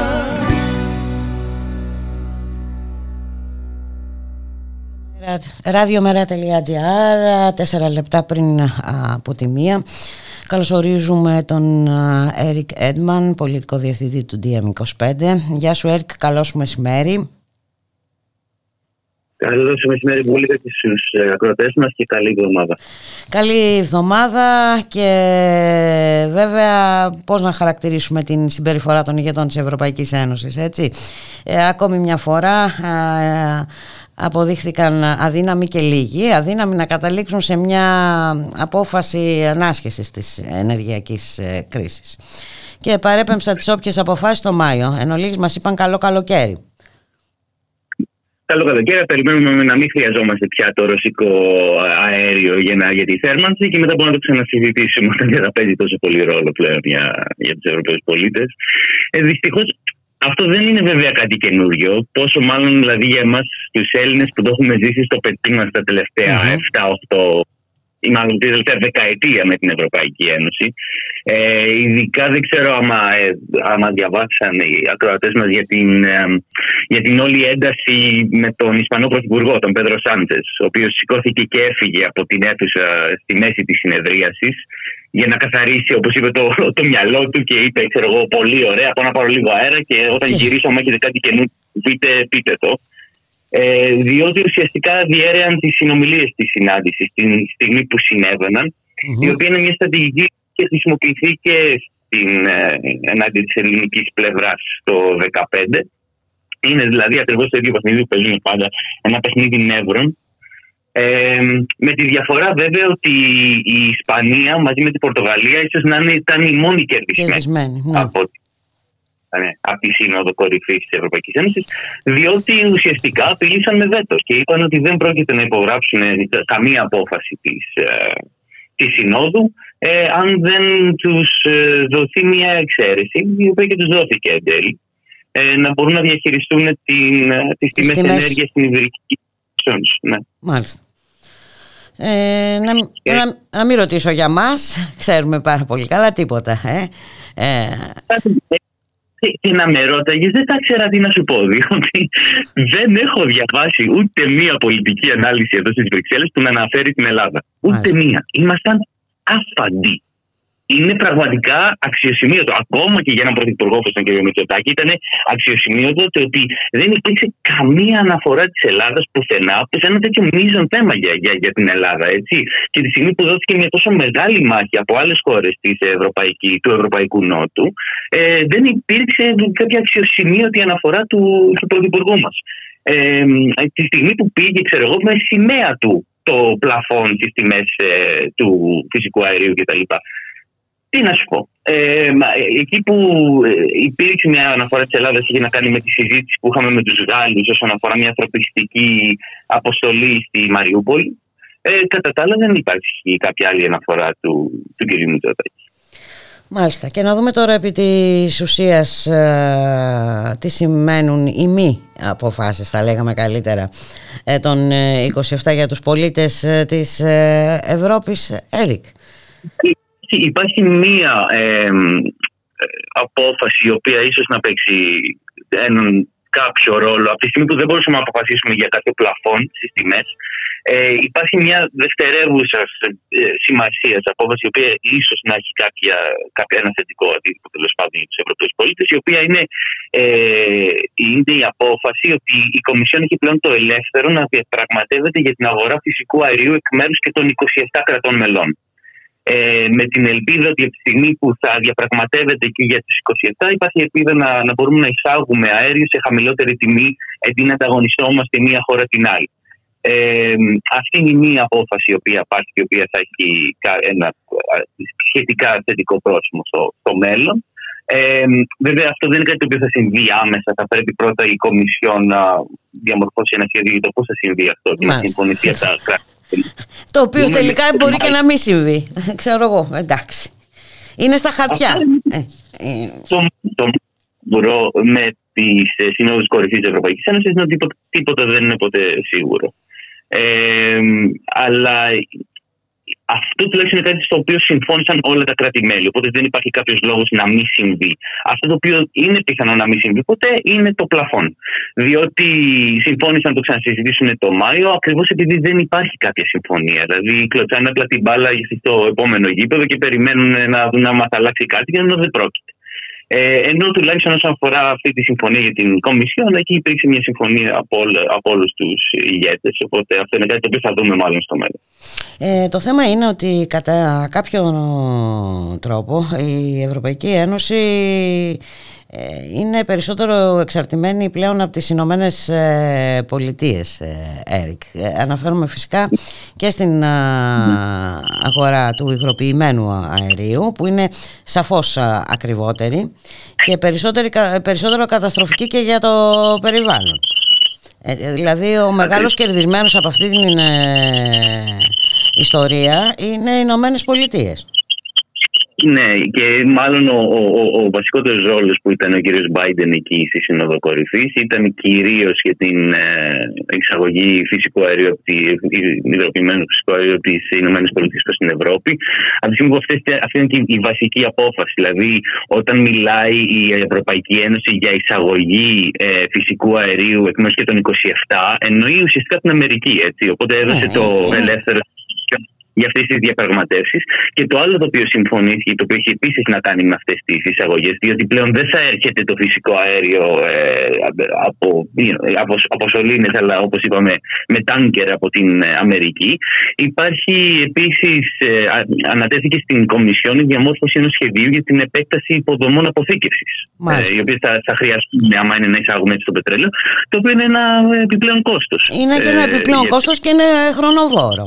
Έτσι, μέχρι να και πότε λοιπόν, προβλέπετε να γίνει αυτό; Αντιμέτωποι με αυτή την κρίση, αντί να συζητάμε για την γενικότερη απεξάρτηση της Ευρωπαϊκής Ένωσης από το φυσικό αέριο στη μέση μιας περιβαλλοντικής καταστροφής, ε, αντί αυτού συζητάμε για το πώς μπορούμε ξέρω, να διαμορφώσουμε την κατάσταση για να μπορούμε να το εισάγουμε από την Αμερική αντί για τη Ρωσία. Ε, αυτό είναι το πραγματικά τραγικό της όλης υπόθεσης. Ότι δεν χρησιμοποιούμε αυτή την κρίση ε, ως μια πλατφόρμα πάνω στην οποία να προβούμε στην πράσινη μετάβαση, αλλά απλά διαμορφώνουμε ξέρω εγώ, τις εισαγωγές μας για να μπορέσουμε να βοηθήσουμε τους φίλους μας Αμερικάνους. Αυτό είναι. Και είναι, θα λέγαμε, κάτι απολύτως καταστροφικό, ε, γιατί εντάξει όλα Όλες οι έρευνες ε, δείχνουν ότι απομένει πολύ λίγος ε, χρόνος για να αντιμετωπίσουμε έτσι, την ε, κλιματική κρίση και προφανώς σε τίποτα δεν βοηθάν σε αυτή την κατεύθυνση οι αποφάσεις. Οι αποφάσεις των 27. Ναι. Ε, και εδώ ε, ίσως είναι σημαντικό να σημειώσουμε ότι υπάρχει μια γενικότερη συζήτηση αυτή τη στιγμή στο ευρωπαϊκό επίπεδο όσον αφορά την ταξονομία της Ευρωπαϊκής Ένωσης η οποία προσπαθεί να πλασάρει την ε, πυρηνική ενέργεια και την ενέργεια από φυσικό αέριο ως πράσινη. Μάλιστα. Ως μεταβατική ενέργεια. Και αυτό είναι κάτι το οποίο θα, θα, ψήφι, θα έρθει προς ψήφιση στο Ευρωκοινοβούλιο μάλλον τον Ιούλιο και υπάρχουν μεγάλες καμπάνιες. Μία από αυτές είναι και η καμπάνια του DM25, το Don't Paint It Green. Ε, για, για, να, για να μπορέσουμε να πείσουμε όσο το δυνατόν περισσότερους ευρωβουλευτές να καταψηφίσουν αυτή την πρόταση της Κομισιόν. Ε, οι οι πιθανότητες δεν είναι τελείως απίθανο, μπορώ να πω. Για μία φορά ε, υπάρχει κάποια ελπίδα να υπάρχει καταψήφιση, γιατί είναι τόσο. Κραυγαλαίο. Είναι και καταστροφικό, για την. Έτσι ακριβώς είναι κλιματική καταστροφή, που υπάρχει κάποια πιθανότητα να πείσουμε ακόμα και συντηρητικούς ευρωβουλευτές. Οπότε είναι σημαντικό και οι ακροατές μας να συστρατευτούν με αυτή την προσπάθεια, διότι θα διαμορφώσει γενικότερα την πολιτική της Ευρωπαϊκής Ένωσης τα επόμενα χρόνια αυτή η ταξονομία και άμα μπορούμε να την απομακρύνουμε από το φυσικό αέριο και από, τα, και από την πυρηνική ενέργεια, ε, αυτό είναι κάτι πάρα πολύ σημαντικό για όλους τους Ευρωπαίους πολίτες. Έρικ, να σε ευχαριστήσουμε πάρα πολύ. Να είσαι καλά. Καλή συνέχεια τη φιλμοσύνη και τα λέμε την επόμενη φορά. Έγινε. Να είσαι καλά. Για χαρά. χαρά.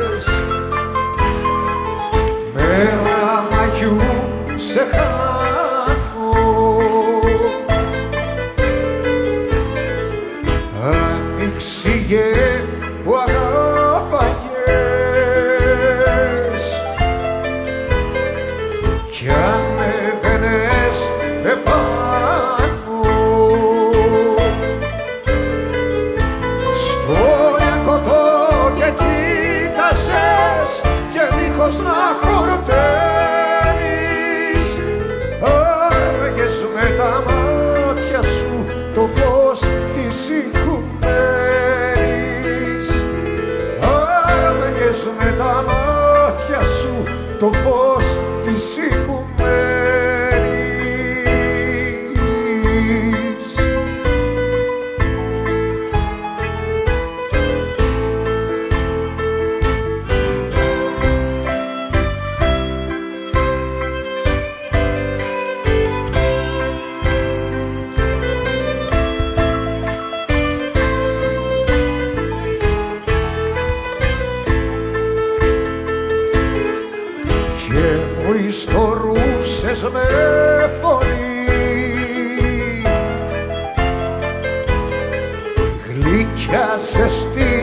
Ραδιομέρα.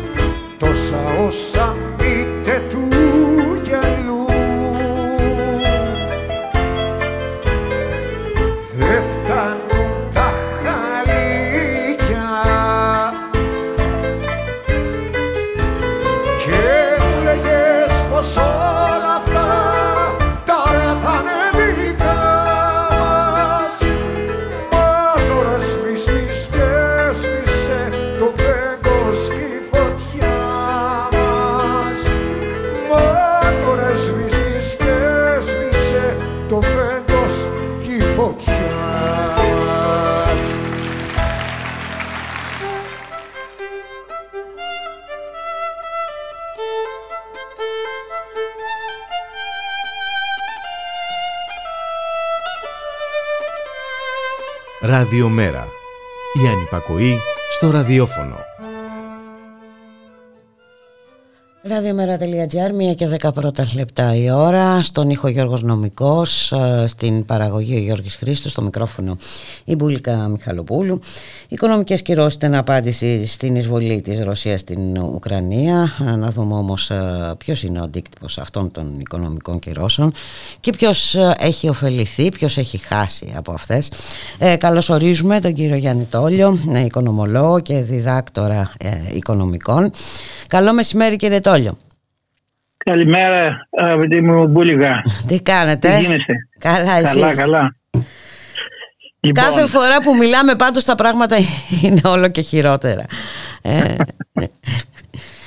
στο βάθος υπάρχει πάντα η, η γνωστή αυτή που λένε η ελπίδα πεθαίνει τελευταία, ε, εντάξει. Ναι, ε, έτσι ναι, αλλά όλα γύρω μας ε, δείχνουν ότι η κατάσταση είναι πολύ ε, δύσκολη από πολλές απόψεις κύριε Τόλιο. Και ναι. από πολλές, δηλαδή από, από το περιβάλλον, από την πείνα, από το φάσμα της πείνας που είναι υπαρκτό έτσι, ήδη για ναι. άλλες χώρες ε, στον πλανήτη είναι ήδη υπαρκτό. Ε, ε, το περιμένουμε και εμείς εδώ ε, για την ενέργεια, το κόστος της ενέργειας και δυστυχώς βλέπουμε μια Ευρωπαϊκή Ένωση που για μια ακόμη φορά αποδεικνύει ότι είναι πάρα πολύ λίγη, πάρα πολύ αδύναμη. ναι.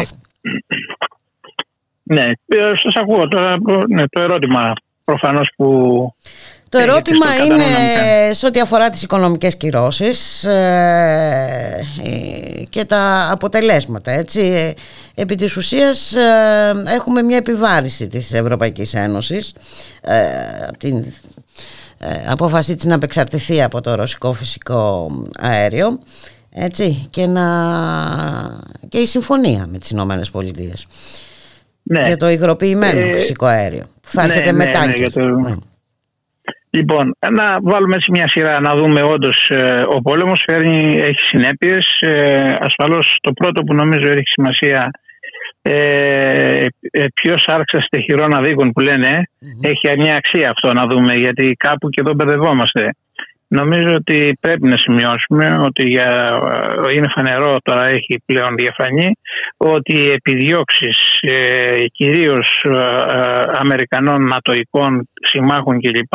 με τον, ε, την παρέα του Προέδρου Ζελένσκι έτσι ε, σχεδίαζαν ε, κινήσεις και πράγματα τα οποία σαφώς προκαλούσαν έτσι την ε, Ρωσία συγκεκριμένη περίπτωση.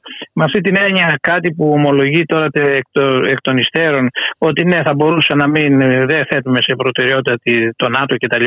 Αυτό θα έπρεπε να το ξεκινήσουν και να το αποδεχτούν από την αρχή. Δηλαδή η πρόκληση αυτή και έφερε αυτό το αποτέλεσμα. Έχει μια αξία αυτό. Προσωπικά θεωρώ Έχει ότι μια αξία. Ναι, αλλά ναι. εντάξει, η Ρωσία ήταν που εισέβαλε στην Ουκρανία. Ναι, ναι, σύμφωνοι. Και εδώ μπορώ να πω ότι ναι, ήταν μια επιθετικού χαρακτήρα ενέργεια όπως τα ναι. λέγαμε γιατί, γιατί είναι ε, πώς το λένε δεν, δεν υιοθετεί την, την ε, αυτοδικία προσέξτε με είδατε στην αυτή, σε προκαλεί ο άλλος, κάνει γίνεται κτλ. Δεν είναι βέβαια η απάντηση. Ε, η απάντηση ε, δεν αμέσως, είναι γιατί βλέπουμε και την ε, αλλά, καταστροφή αλλά, ε, που έχει προκληθεί. Ναι, αλλά, αλλά από την άλλη πλευρά όμως έχει μια αξία να βέβαια. όλα αυτά να τα συνυπολογίζουμε και για το τι μέλη γενέστε κυρίως. Γιατί τώρα μπορεί να πει κανένας έγινε αυτό. Ε, να είναι ένα δίδαγμα και στο μέλλον τι κάνουμε από εδώ και πέρα. Εδώ λοιπόν έχουμε μπροστά μας ε, ενέργειες και κινήσεις οι οποίες ε, αποδεικνύονται και όχι μόνο ατελέσφορες αλλά και ταυτόχρονα ε, και δίκο μαχαίρι θα έλεγα. Ε, δηλαδή αυτό που λέμε το όπλο των Ιθαγενών στην Αυστραλία, το boomerang που το στέλνεις στο βέλος και ξαναγυρίζεις σε ένα έτσι. λοιπόν, κάτι τέτοιο είναι με τις κυρώσεις. Δηλαδή ε, οι κυρώσεις μια, ε, να το πω σε μια τέτοια φάση, σε μια τέτοια περίοδο που υπάρχει υψηλός βαθμός ε, διεθνοποίηση των οικονομιών, ε, ε, αύξηση των εμπορικών και άλλων οικονομικών σχέσεων κτλ. Κάνεις μια κίνηση, αλλά ύστερα όμως έχει και επιπτώσει σε σένα. Και με αυτή την έννοια οι κυρώσεις εύκολα ακούγονται. Α, εντάξει, όταν είναι για χώρες μικρές, ίσως να γίνει να τους τους, μπορεί να τους κάνεις το λαιμό που λέμε, επιτρέψτε με αυτή τη λαϊκή έκφραση. Δηλαδή να τους φίξει το, το, τη θηλιά γύρω από το λαιμό, γιατί δεν έχουν μεγάλο εκτόπισμα. Και τα... Αλλά όταν πρόκειται για μεγάλες χώρες όμως, εκεί το, η, η, η, συνέπεια και η αντίδραση και τα αποτελέσματα της αντίδρασης είναι εμφανή. Δηλαδή, στη συγκεκριμένη περίπτωση, είναι φανερό ότι η, αυτή η προσπάθεια να μειωθεί εδώ και τώρα η εξάρτηση ή η εισαγωγή φυσικού αερίου καλύτερα από τη Ρωσία είναι σε βάρος πρώτα απ' όλα των χωρών εκείνων των ευρωπαϊκών χωρών και ανάμεσα αυτούς και ε, ε, ε, στην Ελλάδα. Έτσι δεν είναι, έχουμε αυτή την έκρηξη της ακρίβειας. Και έχουμε και άλλα συνακόλουθα. Αλλά να το κλείσω αυτό προσθέτοντας κάτι, εδώ είναι και κάτι άλλο. Πίσω από όλη αυτή την κίνηση, και εγώ υποπτεύομαι, γιατί ε, έχω κάποιες δεκαετίες που ασχολούμαι που λέμε με τα κοινά, την πολιτική κτλ. Την πολιτική με την έννοια πολιτικής, ε, πολιτική θεώρηση, δηλαδή πολιτικούς προβληματισμούς. Mm-hmm. Όχι επαγγελματικά, έτσι, μην πάει αλλού. Ε, ε, να μην γίνουν άλλες προεκτάσεις βλέπουμε ότι υπήρχαν και, ε, ε, να πω τον όρο κουτοπονιεργέ, όχι, υπήρχαν συμφέροντα των Αμερικάνων συγκεκριμένα. Γιατί πίσω από αυτή την ιστορία, τελικά εκείνοι που βγαίνουν ωφελημένοι στο οικονομικό πεδίο είναι οι Αμερικανοί, γιατί πουλάνε σχιστολιπτικό πετρέλαιο που είναι διπλάσια και τριπλάσια, δεν ξέρω τιμή. Λοιπόν, και την πληρώνουν κάποιοι. Ποιοι, και στο τέλος ποιοι θα είναι οι παραδείγτε. Δεν θα είναι οι, οι ολιγάρχες γιατί αυτοί θα πληρώσουν και οι πλούσιοι και οι εύποροι και η upper class, η ανώτερη κλάση, συγγνώμη για την, ε, τον αγγλισμό, δηλαδή έτσι, ε, το ξενόγλωσσο. Λοιπόν, μπορούν να ανταπεξέλθουν στην ακρίβεια, σε αυτή την έκρηξη της ακρίβειας στον ενεργειακό πεδίο και παράλληλα στα υπόλοιπα. Λοιπόν, θα την πληρώσουν οι μισθωτοί συνταξιούχοι λαϊκά στρώματα, έτσι. Και εδώ έρχονται σωριακά αυτά. Δηλαδή, ναι, κερδίζουν οι πολυεθνικές στον ΗΠΑ. Ε, από την άλλη μεριά, ε, κερδίζουν επίσης εκείνοι οι οποίοι παράγουν ηλεκτρικό ρεύμα με χρήση ε, φυσικού αερίου που είναι ανατιμημένο και είναι και ανεξέλεκτη μάλιστα η παραγωγή ηλεκτρικής ενέργειας α, σε τιμές που θα βάλουν. Αυτό ισχύει παντού, ισχύει και στην Ελλάδα. Εδώ, τι να σας πω, έχουν, έχουν γραφεί διάφορα ας πούμε, στον τύπο για τους 4-5 μεγάλους ολιγάρχες εδώ που παράγουν ηλεκτρικό ρεύμα με χρήση ε, φυσικού αερίου και νομίζω ότι ε, η κυβέρνηση δεν κάνει ούτε ένα βηματάκι. Ναι. Λοιπόν, ε, στη συγκεκριμένη περίπτωση θεωρώ ότι ε, μπορούσε να κάνει, γιατί δεν σας λέω τώρα διάφορες θεωρίες ή ξέρω εγώ πολύ προχωρημένα ριζοσπαστικά μέτρα αριστερής κατεύθυνσης κτλ. που θα ήταν ασφαλώς το ιδανικότερο και καλύτερο και υπάρχουν πάρα πολλά να πούμε.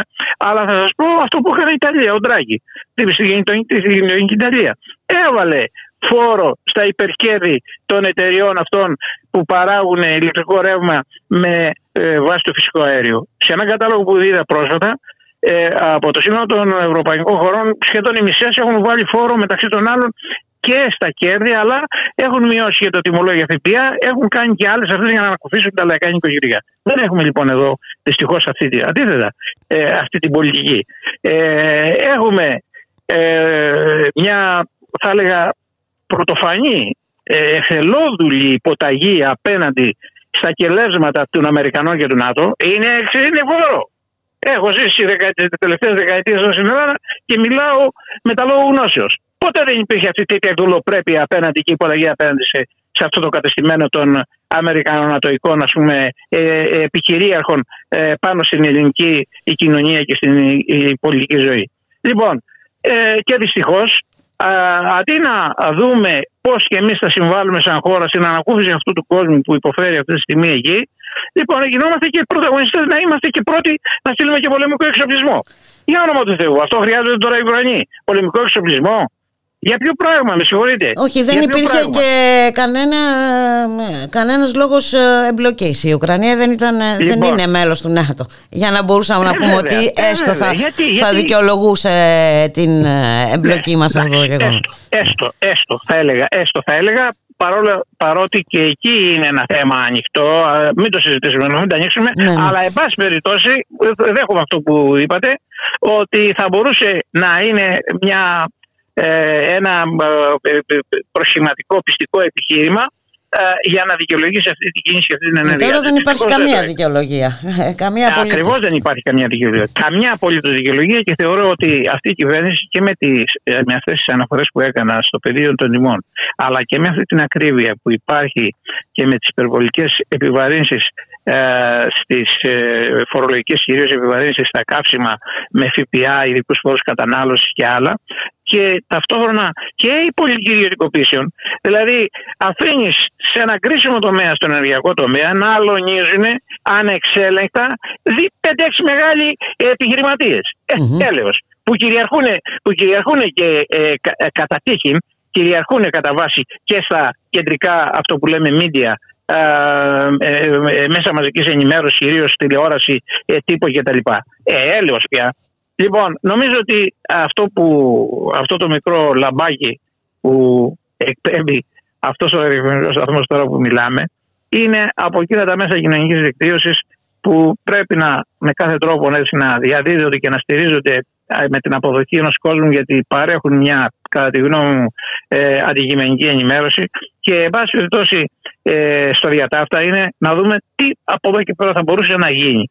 Δηλαδή εδώ έχουμε κάτι προηγούμενα. Να ξεκινήσουμε από εκεί, δεν θα γίνω εγώ τώρα ο, εκείνος ο οποίος θα καθορίσει συντεταγμένες, αλλά λογικά α, στην Ουκρανία υπήρχε μια συμφωνία του Μίνσκ του 2016. Έτσι. Λοιπόν, δηλαδή πιστεύετε ότι η λίστα ήταν διασφάλιση της ουδετερότητας της χώρας; Ένα. Ε, ναι, αυτό είναι το δεύτερο. Το πρώτο είναι σεβασμός των συμφωνιών του Μίνσκ. Η ουδετερότητα δεν υπήρχε τότε. Δεν υπήρχε, αλλά υπήρχαν άλλα. Ναι. Θα υπήρχε ε, σεβασμό στις περιοχές υγεία που λένε είναι οι ρωσόφωνοι. Ε, θα υπήρχε μια ε, έλεγχος των επιθέσεων που κάνουν ριζικέ ορδές εκεί πέρα. Να πούμε όλη αυτή η καφρίλα. Με συγχωρείτε, δεν μπορώ να το πω αλλιώς. Θα το έλεγα πιο χοντρά, αλλά δεν έχει έννοια.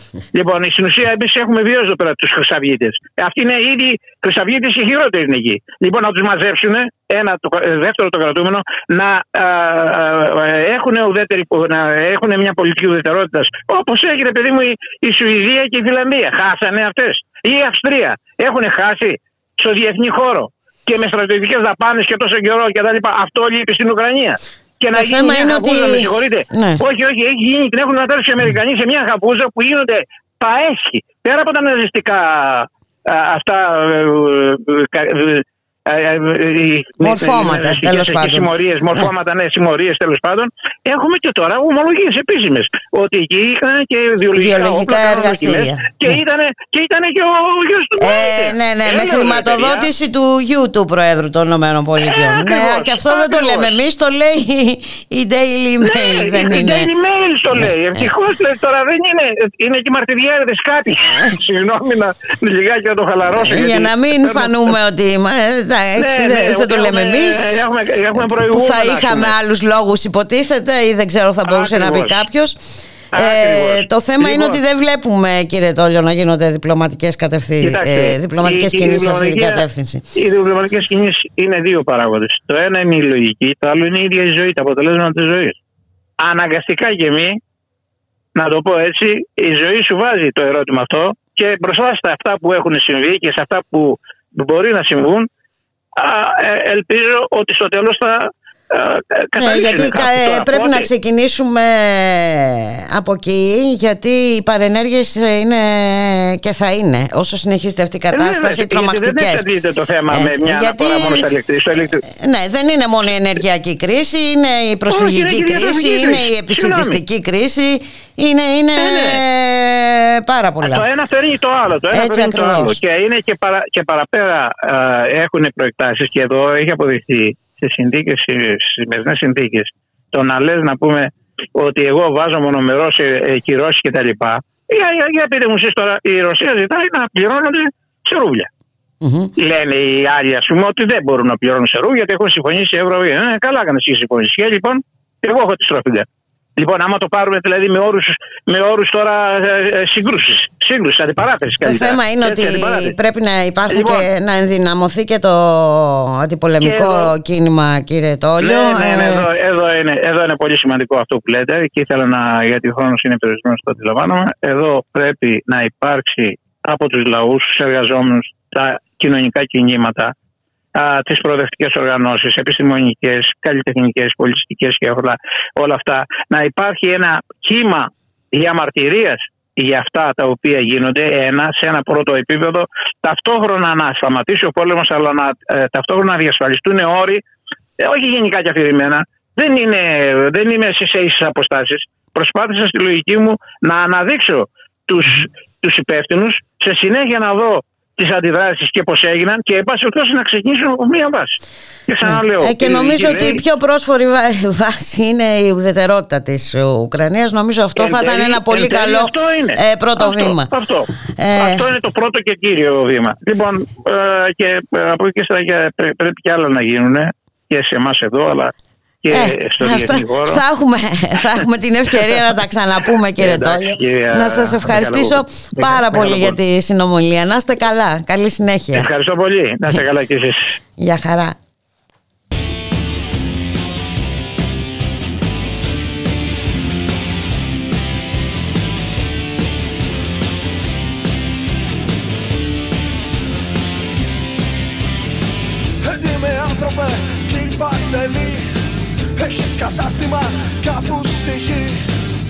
Πουλάς εμπόρευμα, βγάζεις λεφτά. Πολλά λεφτά, πολλά λεφτά. Έτοιμε άνθρωπε, κύριε Παντελή Έχεις και σύζυγο, κόρη, παιδί. Μοντένα, επιπλά, πλάσμα TV Γιατροστροφή, πνευματική.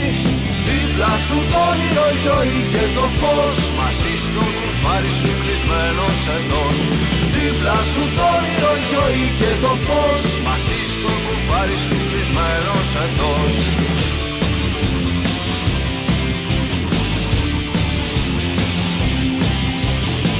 Έτοιμε άνθρωπε, κύριε Παντελή.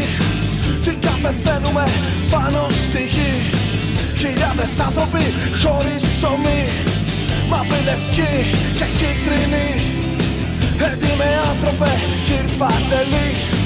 Σκεφτόσες άφησες στο μαγαζί Τι νιώτη ξόδεψες και την ορμή Για την δραχμή, για το πετσί Δίπλα σου το όνειρο, η ζωή και το φως. Μαζί στο κουφάρι σου κλεισμένος εντός. Δίπλα σου το όνειρο, η ζωή και το φως. Μαζί στο κουφάρι σου κλεισμένος εντός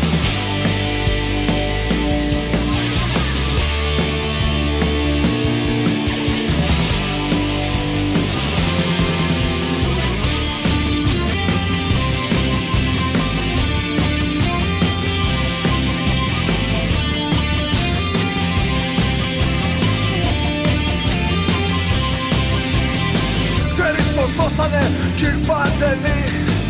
Άλλοι τα νιάτα τους και τη ζωή. Να γίνει το όνειρο φέτα ψωμί. Να πας κι εσύ κυρ Παντελή. Δίπλα σου το όνειρο η ζωή και το φως. Μαζί στο κουφάρι σου κλεισμένος εντός. Δίπλα σου το όνειρο η ζωή και το φως. Μαζί στο κουφάρι σου κλεισμένος εντός. στην εκκλησιά, σταυροκοπιέσαι στην Παναγιά. Μακριά τα κόμματα, μη βρεις μπελά. Πατρίς στη σκιά και φαμελιά. Ο γιος σου μονάχα να είναι καλά, να αφήσεις το όνομα και το παρά. Και εσύ τι έδωσες, κύριε Παντελή; Πες μας τι έκανες σε αυτή τη γη. Πες μας τι άφησες κληρονομιά. Που να εμπνέει η νέα γενιά. Έτοιμε άνθρωπε, κύριε Παντελή. Έτρωμε άμπουλε, συμφασουλή Πρόμησες το όνειρο και την ψυχή. Άδειο πετσί, χωρίς πνοή. Δίπλα σου το όνειρο, η ζωή και το φως. Μαζί στο κουφάρι σου κλεισμένος εντός. Δίπλα σου το όνειρο, η ζωή και το φως. Μαζί στο κουφάρι σου κλεισμένος εντός. Έτοιμοι άνθρωποι νέα γενιά Θάψτε τους έτοιμους μες στα σκατά Κι αυτούς που φτιάξανε το παντελή Σκουλικία Χριστός αυτή τη γη Ραδιομέρα.gr, 1 και 28 πρώτα λεπτά η ώρα. Στον ήχο Γιώργος Νομικός, στην παραγωγή ο Γιώργης Χρήστος, στο μικρόφωνο η Μπουλίκα Μιχαλοπούλου. Και συνεχίζονται τα εργακή μέρες του Δήμαρχου Αθηναίων στο σημερινό Δημοτικό Συμβούλιο. Ένα από τα βασικά θέματα είναι η ανάπλαση, η λεγόμενη ανάπλαση του θεάτρου εμπρός, δηλαδή η εκένωσή του. Η, η σύμβαση παραχώρησης μάλιστα από την ΕΤΑΔ στο Δήμο και η ανάθεση εργολάβων συντήρησης πρόκειται να υπογραφούν από τον ίδιο το Δήμαρχο, ο οποίος από ό,τι φαίνεται έχει πρόβλημα με τους αυτοδιαχειριζόμενους χώρους. Προτιμά πολιτιστικά δρόμενα όπως αυτό που είχαμε την πρωτοχρονιά με τον Σάκη Ρουβά. Να καλωσορίσουμε τον ηθοποιό και σκηνοθέτη Βασίλη ε, Κουκαλάνη. Καλό σας μεσημέρι κύριε Κουκαλάνη. Καλό μεσημέρι, γεια σας. Ε, πάλι ε, μπροστά μας ε, πρόβλημα. Ε, κύριε Κουκαλάνη σε ό,τι αφορά το θέατρο Εμπρός έχουμε μιλήσει πάρα πολλές φορές για το έργο το πολιτιστικό και όχι μόνο έργο που παράγεται στο θέατρο. Και σε αυτό θέλει να βάλει ένα τέρμα ο κύριος Μπακογιάννης Κοιτάξτε, είναι προφανές, άμα κοιτάξει κανείς τη σύμβαση η οποία είναι να υπογραφεί μεταξύ της ΕΤΑΔ και του Δήμου Αθηναίων, ε, αναφέρεται πάρα πολύ ε, απαξιωτικά και με θράσος σε όλους τους ανθρώπους που δημιούργησαν τα τελευταία 11 χρόνια εκεί μέσα. Ε, αναφέρεται λοιπόν σε αυτούς ε, απαξιωτικά, λέγοντας ότι είναι κάποιες σε εισαγωγικά αυτοαποκαλούμενες καλλιτεχνικές ομάδες. Κάποιες γενικώς. Δηλαδή, ε, όλους τους ανθρώπους που έχουν δημιουργήσει τα τελευταία 10-11 χρόνια εκεί μέσα, ε, τους θεωρεί κάποιους ε, ανάξιους που δεν ασχολείται κανένας μαζί τους. Δηλαδή, μέσα ε, τσουβαλιάζει όλους τους ε, καλλιτέχνες που έχουν εμφανιστεί στο εμπρός, που έχουν δημιουργήσει στο εμπρός, που μπορεί να είναι από ονόματα όπως ο Φίβος Δελιβοριά, την Τάκη Σανακλείδου, τη Μάρθα Φρυζίλα και άλλες θεατρικές ομάδες που ενδεχομένως να είναι και στο κατεστημένο πούμε, του, του, του εμπορικού θεάτρου, όπως θα έλεγε κανείς. Δηλαδή, άνθρωποι που πάνε και δημιουργούν εκεί πέρα και εκτός από την ε, ε, επιχειρηματική τους ενδεχομένως δραστηριότητα. Ε, φαίνεται να μην το ξέρει ο ίδιος, να μην ενδεχομένως έχει ασχοληθεί ή ακριβώς επειδή έχει ασχοληθεί και δεν, τον, δεν συμφωνεί με την φόρμα με την οποία λειτουργεί το εμπρός και παράγει αυτόν τον πολιτισμό τα τελευταία χρόνια, ε, μας επιτίθεται πλέον πολύ αποφασισμένα. Θέλει να το εκενώσει, να, το, να βάλεις καλοσίε και τσίγκου γύρω-γύρω για να κάνει ότι το αναπλάθει τέλος πάντων τα επόμενα δύο-τρία χρόνια. Μάλιστα και αυτό είναι ε, εντάξει δεν περιμέναμε η αλήθεια είναι και κάτι ε, καλύτερο από τον Δήμαρχο Αθηναίων. Το έχει ναι. αποδείξει πάρα πολλές φορές ποια είναι το θέμα είναι εμείς τι κάνουμε γιατί ο πολιτισμός είναι δικαίωμα.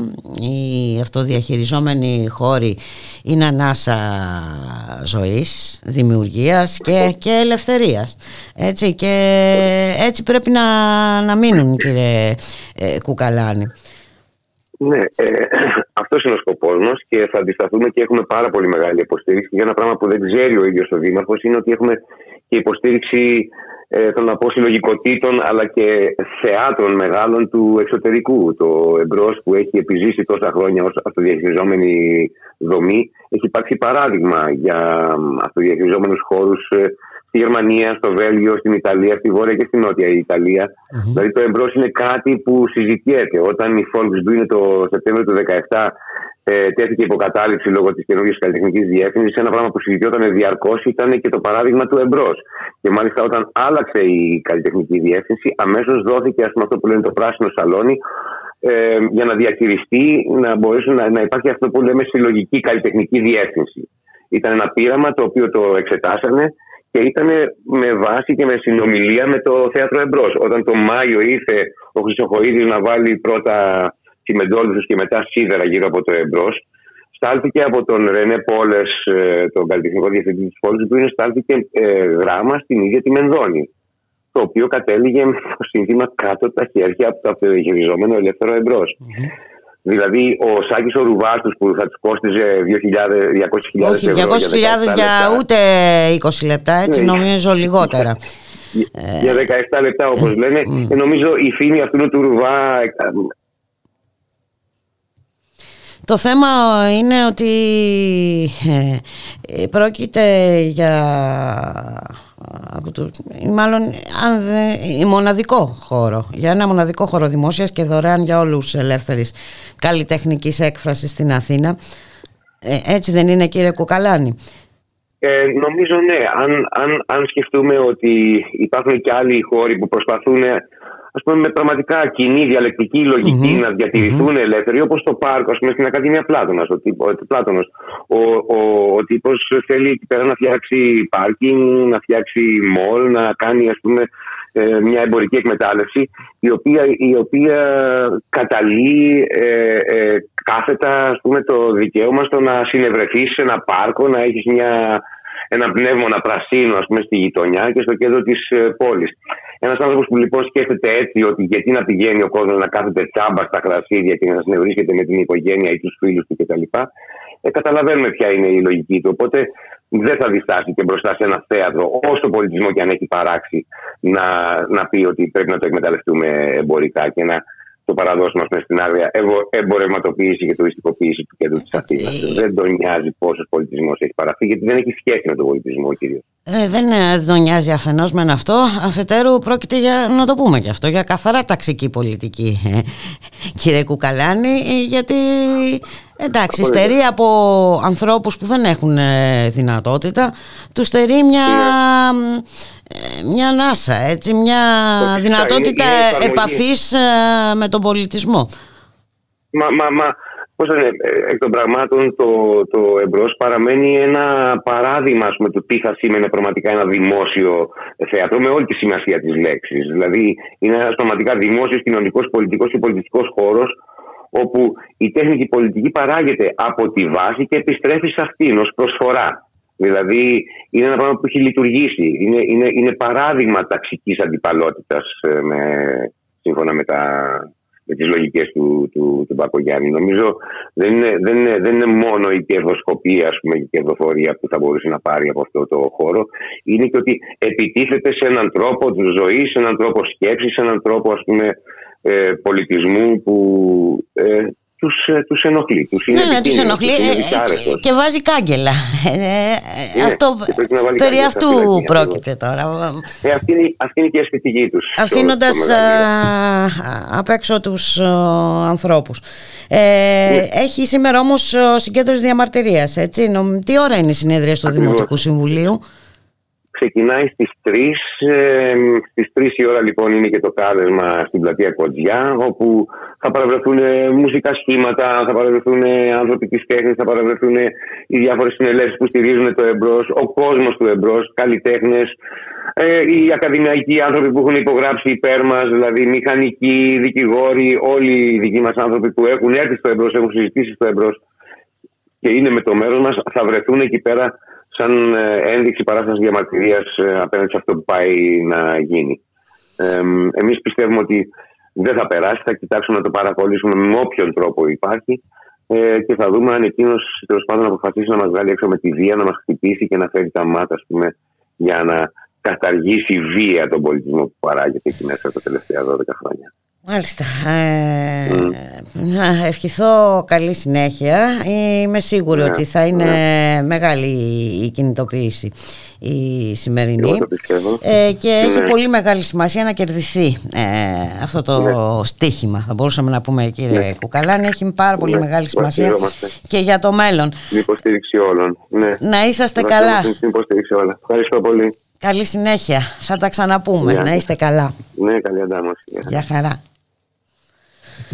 Το κινητοποίηση, υπέρ της κινητοποίησης στάσεται βέβαια και ο τομέας πολιτισμού του ΜΕΡΑ25. Ε, όπως τονίζεται σε δήλωση στήριξης της κοινοβουλευτικής ομάδας το ΜΕΡΑ25 δηλώνει τη στήριξή του στο αυτοδιαχειριζόμενο θέατρο Εμπρός ως δημόσιο χώρο ελεύθερης και αδιαμεσολάβητης καλλιτεχνικής ε, έκφρασης. Ο σχεδιασμός της Δημοτικής Αρχής του Κώστα Μπακογιάννη ε, σύμφωνος του Μνημονιακού Υπερταμείου στοχεύει το ακριβώς αντίθετο στην ιδιωτικοποίηση του δημόσιου χώρου και την παράδοσή του στην αγορά. Ω μέρα 25 θα αγωνιστούμε μέσα και έξω από τη Βουλή ενάντια στα σχέδια ιδιωτικοποίησης του δημόσιου χώρου και του άνωθεν ελέγχου της ε, καλλιτεχνικής έκφρασης, είτε προέρχεται από το Υπουργείο Πολιτισμού, είτε από τα διάφορα, όπως τονίζεται, ιδρύματα των σύγχρονων εθνικών ευεργετών. Στις 3 η ώρα λοιπόν, διαμαρτυρία ε, μπροστά από το Δημαρχείο της ε, Αθήνας, στην πλατεία Γκοτζιά.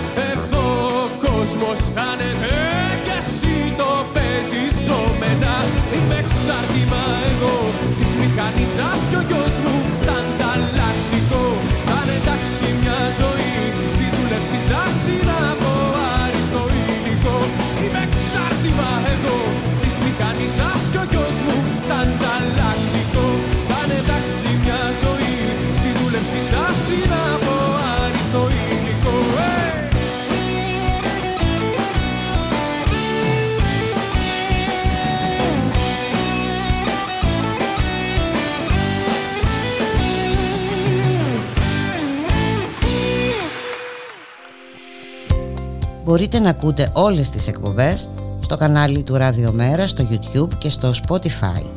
Επικοινωνείτε μαζί μας στο mail info παπάκι radiomera.gr καθώς και στο chat του σταθμού. To be, to be, to be or not to be. Να τους καεί το βίντεο.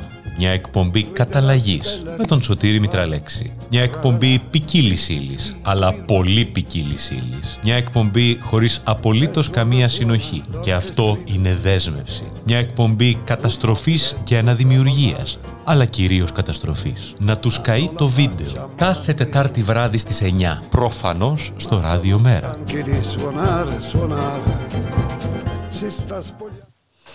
Ραδιομέρα.gr, 1 και 43 πρώτα λεπτά. Η ζωή και η καθημερινότητά μας ε, σε αυτή την χώρα δεν έχει μόνο σκοτεινές πλευρές, έχει και πολύ ευχάριστες πλευρές. Και αναφέρομαι στη μεγάλη, ε, στο μεγάλο κίνημα αλληλεγγύης, ε, στον μαθητή από την ε, Γουινέα, στον ε, Σαϊντού, που έφερε και τα αποτελέσματα.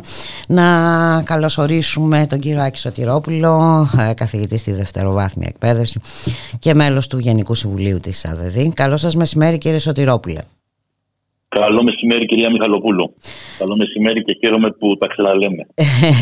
Ε, και μάλιστα αυτή τη φορά τα λέμε για ένα πολύ θετικό γεγονός κύριε Σωτηρόπουλε που δείχνει ότι η ελληνική κοινωνία έχει αντανακλαστικά και αναφέρομαι βέβαια στον μαθητή από την Γουινέα και το τεράστιο κύμα συμπαράστασης και αλληλεγγύης και κατά, για αρχή από τους μαθητές τους, καθηγητές του και τα λοιπά. Ε, είναι, είναι ένα πάρα πολύ ευχάριστο, πραγματικά ε, ευχάριστο γεγονός ε, το ότι διαμορφώθηκε αυτό το τεράστιο κύμα συμπαράστασης και αλληλεγγύης στον νεαρό μαθητή που να θυμίσουμε για όσους δεν γνωρίζουν ήρθε πριν από τρία χρόνια στη χώρα μας αφού περιπλανήθηκε από την πατρίδα του τη Γουινέα στη Σενεγάλη, στην Τουρκία και έφτασε σε ηλικία 16 ετών ναυαγός στην Κάλυμνο. Ε, μεταφέρθηκε σε κάποιες ε, προσφυγικές δομές και στη συνέχεια έφτασε στον ε, Άγιο Δημήτριο στην περιοχή ε, που φίτησε στο σχολείο. Πήγε στο σχολείο ε, στον Άγιο Δημήτριο, εντάχθηκε με πολύ μεγάλη επιτυχία εκεί. Ήταν και πάρα πολύ καλός μαθητής και δυστυχώς τώρα που ενηλικιώθηκε ε, ενώ είχε κάνει μια αίτηση ε, για χορήγηση ασύλου. Το Δεκέμβριο η Επιτροπή Ασύλου απέρριψε αυτή την αίτηση. Έγινε προσφυγή κατά της απόφασης και στις 30 Μαρτίου θα συζητηθεί από την Ανεξάρτητη Αρχή Προσφύγων η, ε, η προσφυγή είναι πολύ θετικό το ότι όλη η, και η σχολική κοινότητα αλλά και γενικότερα η ελληνική κοινή γνώμη ε, έδειξε αυτή την αλληλεγγύη και ε, είναι και πολύ θετικό ε, το γεγονός ότι ακόμα και η πολιτική ηγεσία του Υπουργείου Παιδείας έβγαλε ανακοίνωση με την οποία εκδήλωσε την συμπαράστασή της στο δίκαιο αίτημα του νεαρου ωστόσο, ε, ε, θα λέγαμε ότι έτσι, ε, υποχρεώθηκε ε, λόγω για των ε, αντιδράσεων που προκλήθηκαν. Ναι, ναι, ναι, που προκλήθηκαν και εδώ έχω να πω στην, κυρία Κεραμέως ότι ακόμα και στην ανακοίνωση την οποία έβγαλε προχθές ε, έδωσε πολύ μεγάλη έμφαση στο γεγονός ότι ο νεαρός Σαϊντού είναι ένας αριστούχος μαθητής και οφείλουμε ε, να σταθούμε δίπλα του κλπ. Λοιπόν, ε, εγώ αυτό που έχω να της πω είναι ότι το κριτήριο για να σταθούμε αλληλέγγυοι στον ε, Σαϊντού δεν μπορεί Πάλι να είναι... Πάλι αριστεία μπροστά μας, κύριε Έτσι, μπράβο, έτσι, μπράβο. ο Σαϊντού αρίστευσε, αρίστευσε και αυτό είναι πολύ καλό για τον ίδιο και για την ευρύτερη κοινωνία, αλλά το άθλιο το δικαιούται έτσι όχι λόγω της αριστείας, αλλά λόγω της ανθρώπινης ιδιότητάς του. Ω άνθρωπος που ταλαιπωρήθηκε, που πάλεψε, που αγωνίστηκε γιατί δεν είχε την τύχη να γεννηθεί σε μια κοινωνία που θα του παρήχε όλα όσα δικαιούνται όλοι ανεξαιρέτως οι άνθρωποι, γι' αυτό το λόγο δικαιούται ε, και την συμπαράστασή μας και την ε, αλληλεγγύη μας και την όποια βοήθεια μπορούμε να του δώσουμε προκειμένου να γίνει δεκτή η αίτησή του. Ε, και αυτό είναι το ένα που έχω να πω. Και το δεύτερο που έχω να πω, γιατί ε, είναι πραγματικά ε, η περίπτωση του, του Σαϊντού είναι μια απόδειξη. Και αυτό πρέπει να η ελληνική κοινωνία και η ελληνική κοινή γνώμη να το λάβει πολύ σοβαρά υπόψη της. Είναι μια απόδειξη του πολύ, του πολύ σημαντικού ρόλου, κυρία Μιχαλοπούλου, που παίζει το σχολείο mm-hmm. ως μηχανισμός ενσωμάτωσης αυτών των παιδιών, ε, των προσφύγων, των μεταναστών ε, ε, το σχολείο λειτουργεί ως ένας μηχανισμός ενσωμάτωσης και ως εκ τούτου λειτουργεί και ως ένας μηχανισμός απόσβεσης ε, ε, κραδασμών. Δηλαδή θέλω να πω ότι ε, τα παιδιά αυτά εντασσόμενα στον κοινωνικό ιστό μέσω του σχολείου και της εκπαίδευσης αποτρέπονται από σειρά ε, ενεργειών αντικοινωνικών, αντικοινωνικών που θα μπορούσαν να δημιουργήσουν προβλήματα και αυτό πρέπει να το λάβουμε πολύ σοβαρά υπόψη μας. Το σχολείο εντάσσει αυτά τα παιδιά. Και, και, και αυτός είναι ο ρόλος του σχολείου. Και αξίζουν πραγματικά πολλά συγχαρητήρια και στο Σύλλογο των Εκπαιδευτικών και στην τοπική ΕΛΜΕ και στους συμμαθητές και στον ε, τοπικό σύλλογο και στην Ένωση Γονέων ε, εκεί που ε, ε, ε, εκδήλωσαν με τόσο μεγάλη θέρμη την συμπαράστασή τους και την αλληλεγγύη τους δείχνοντας ότι το σχολείο μπορεί και πρέπει να παίζει αυτόν τον ρόλο και η εκπαιδευτική κοινότητα μπορεί και πρέπει να παίζει αυτό το ρόλο. Είναι πολύ σημαντικό αυτό και η κυρία Κεραμέως επίσης πρέπει να το λάβει υπόψη της και να ε, σταματήσει να ασχολείται με το να μετατρέψει τα σχολεία σε ιδιωτικο-οικονομικές επιχειρήσεις και σούπερ μάρκετ με τις κάθε λογής ε, αξιολογήσεις και να σταματήσει να ασχολείται με το πώς θα κάνει πολλά πρότυπα σχολεία ε, για, την, για να τονίσει την αριστεία και να στρέψει την προσοχή της ε, και όλη η κοινωνία πρέπει να στρέψουμε την προσοχή μας σε αυτόν τον ρόλο του σχολείου. Αυτός είναι ο ρόλος του σχολείου. Γι' αυτό το σχολείο παλεύει το οργανωμένο εκπαιδευτικό κίνημα και, για, και αυτό το σχολείο θέλουμε. Το σχολείο που θα αγκαλιάζει και θα χωράει όλα τα παιδιά.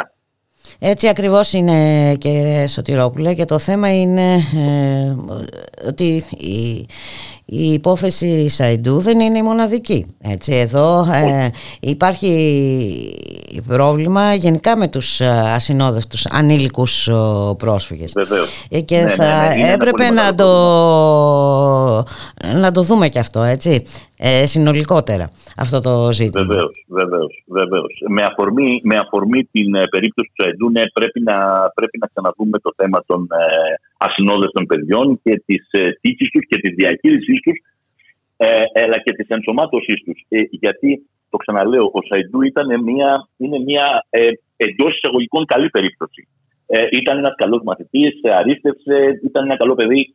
Ε, σίγουρα υπάρχουν και παιδιά που έρχονται κουβαλώντας πάρα πολλά προβλήματα, που έρχονται κουβαλώντας ένα πολύ άσχημο περιβάλλον ε, και συνθήκες που έχουν μεγαλώσει και ενδεχομένως οι συμπεριφορές και, οι- και τα όλα, όλα όσα κάνουν δεν είναι πάντοτε ε, ε, σαν τους Σαϊντού.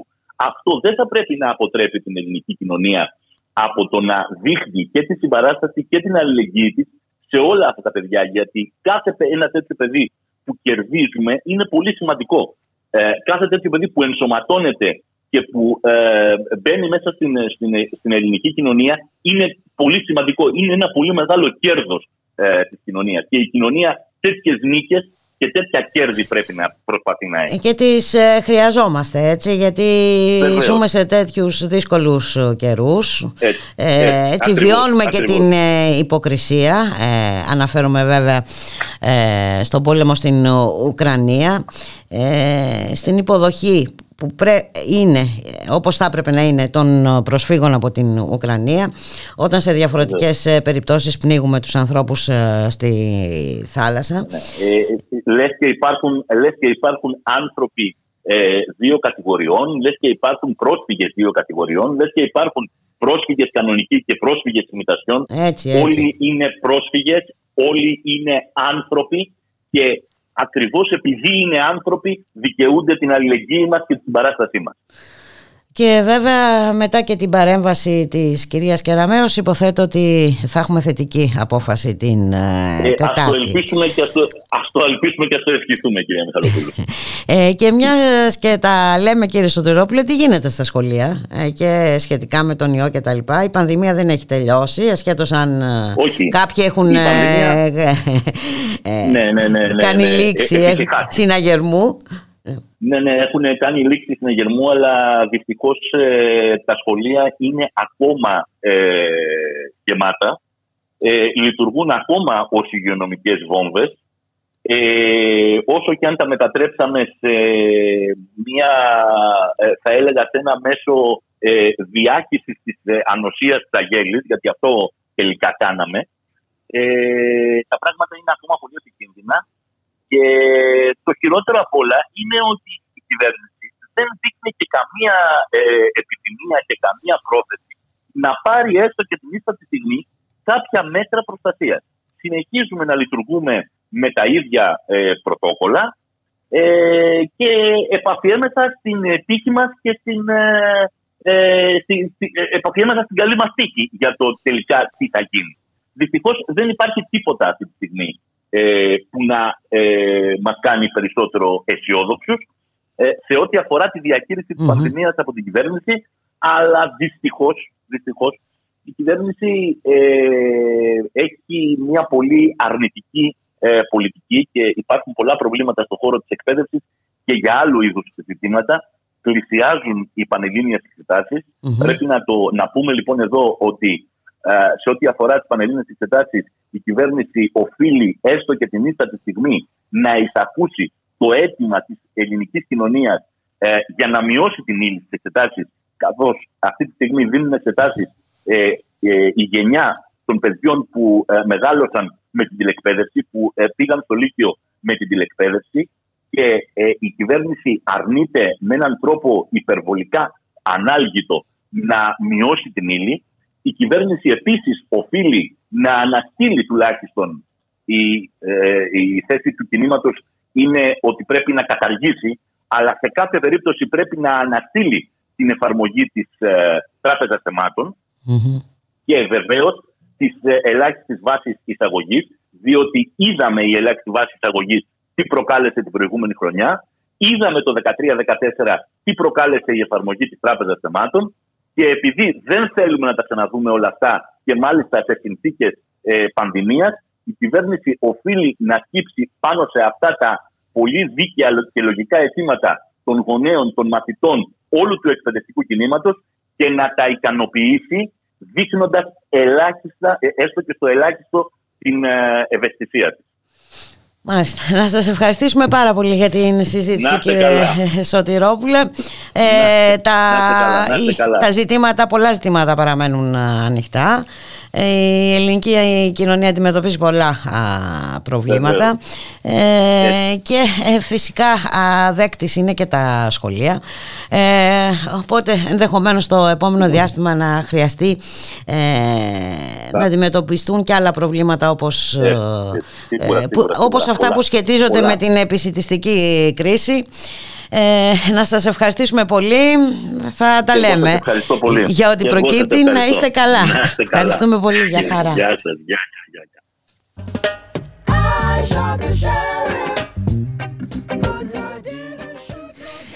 Και φτάσαμε στο τέλος.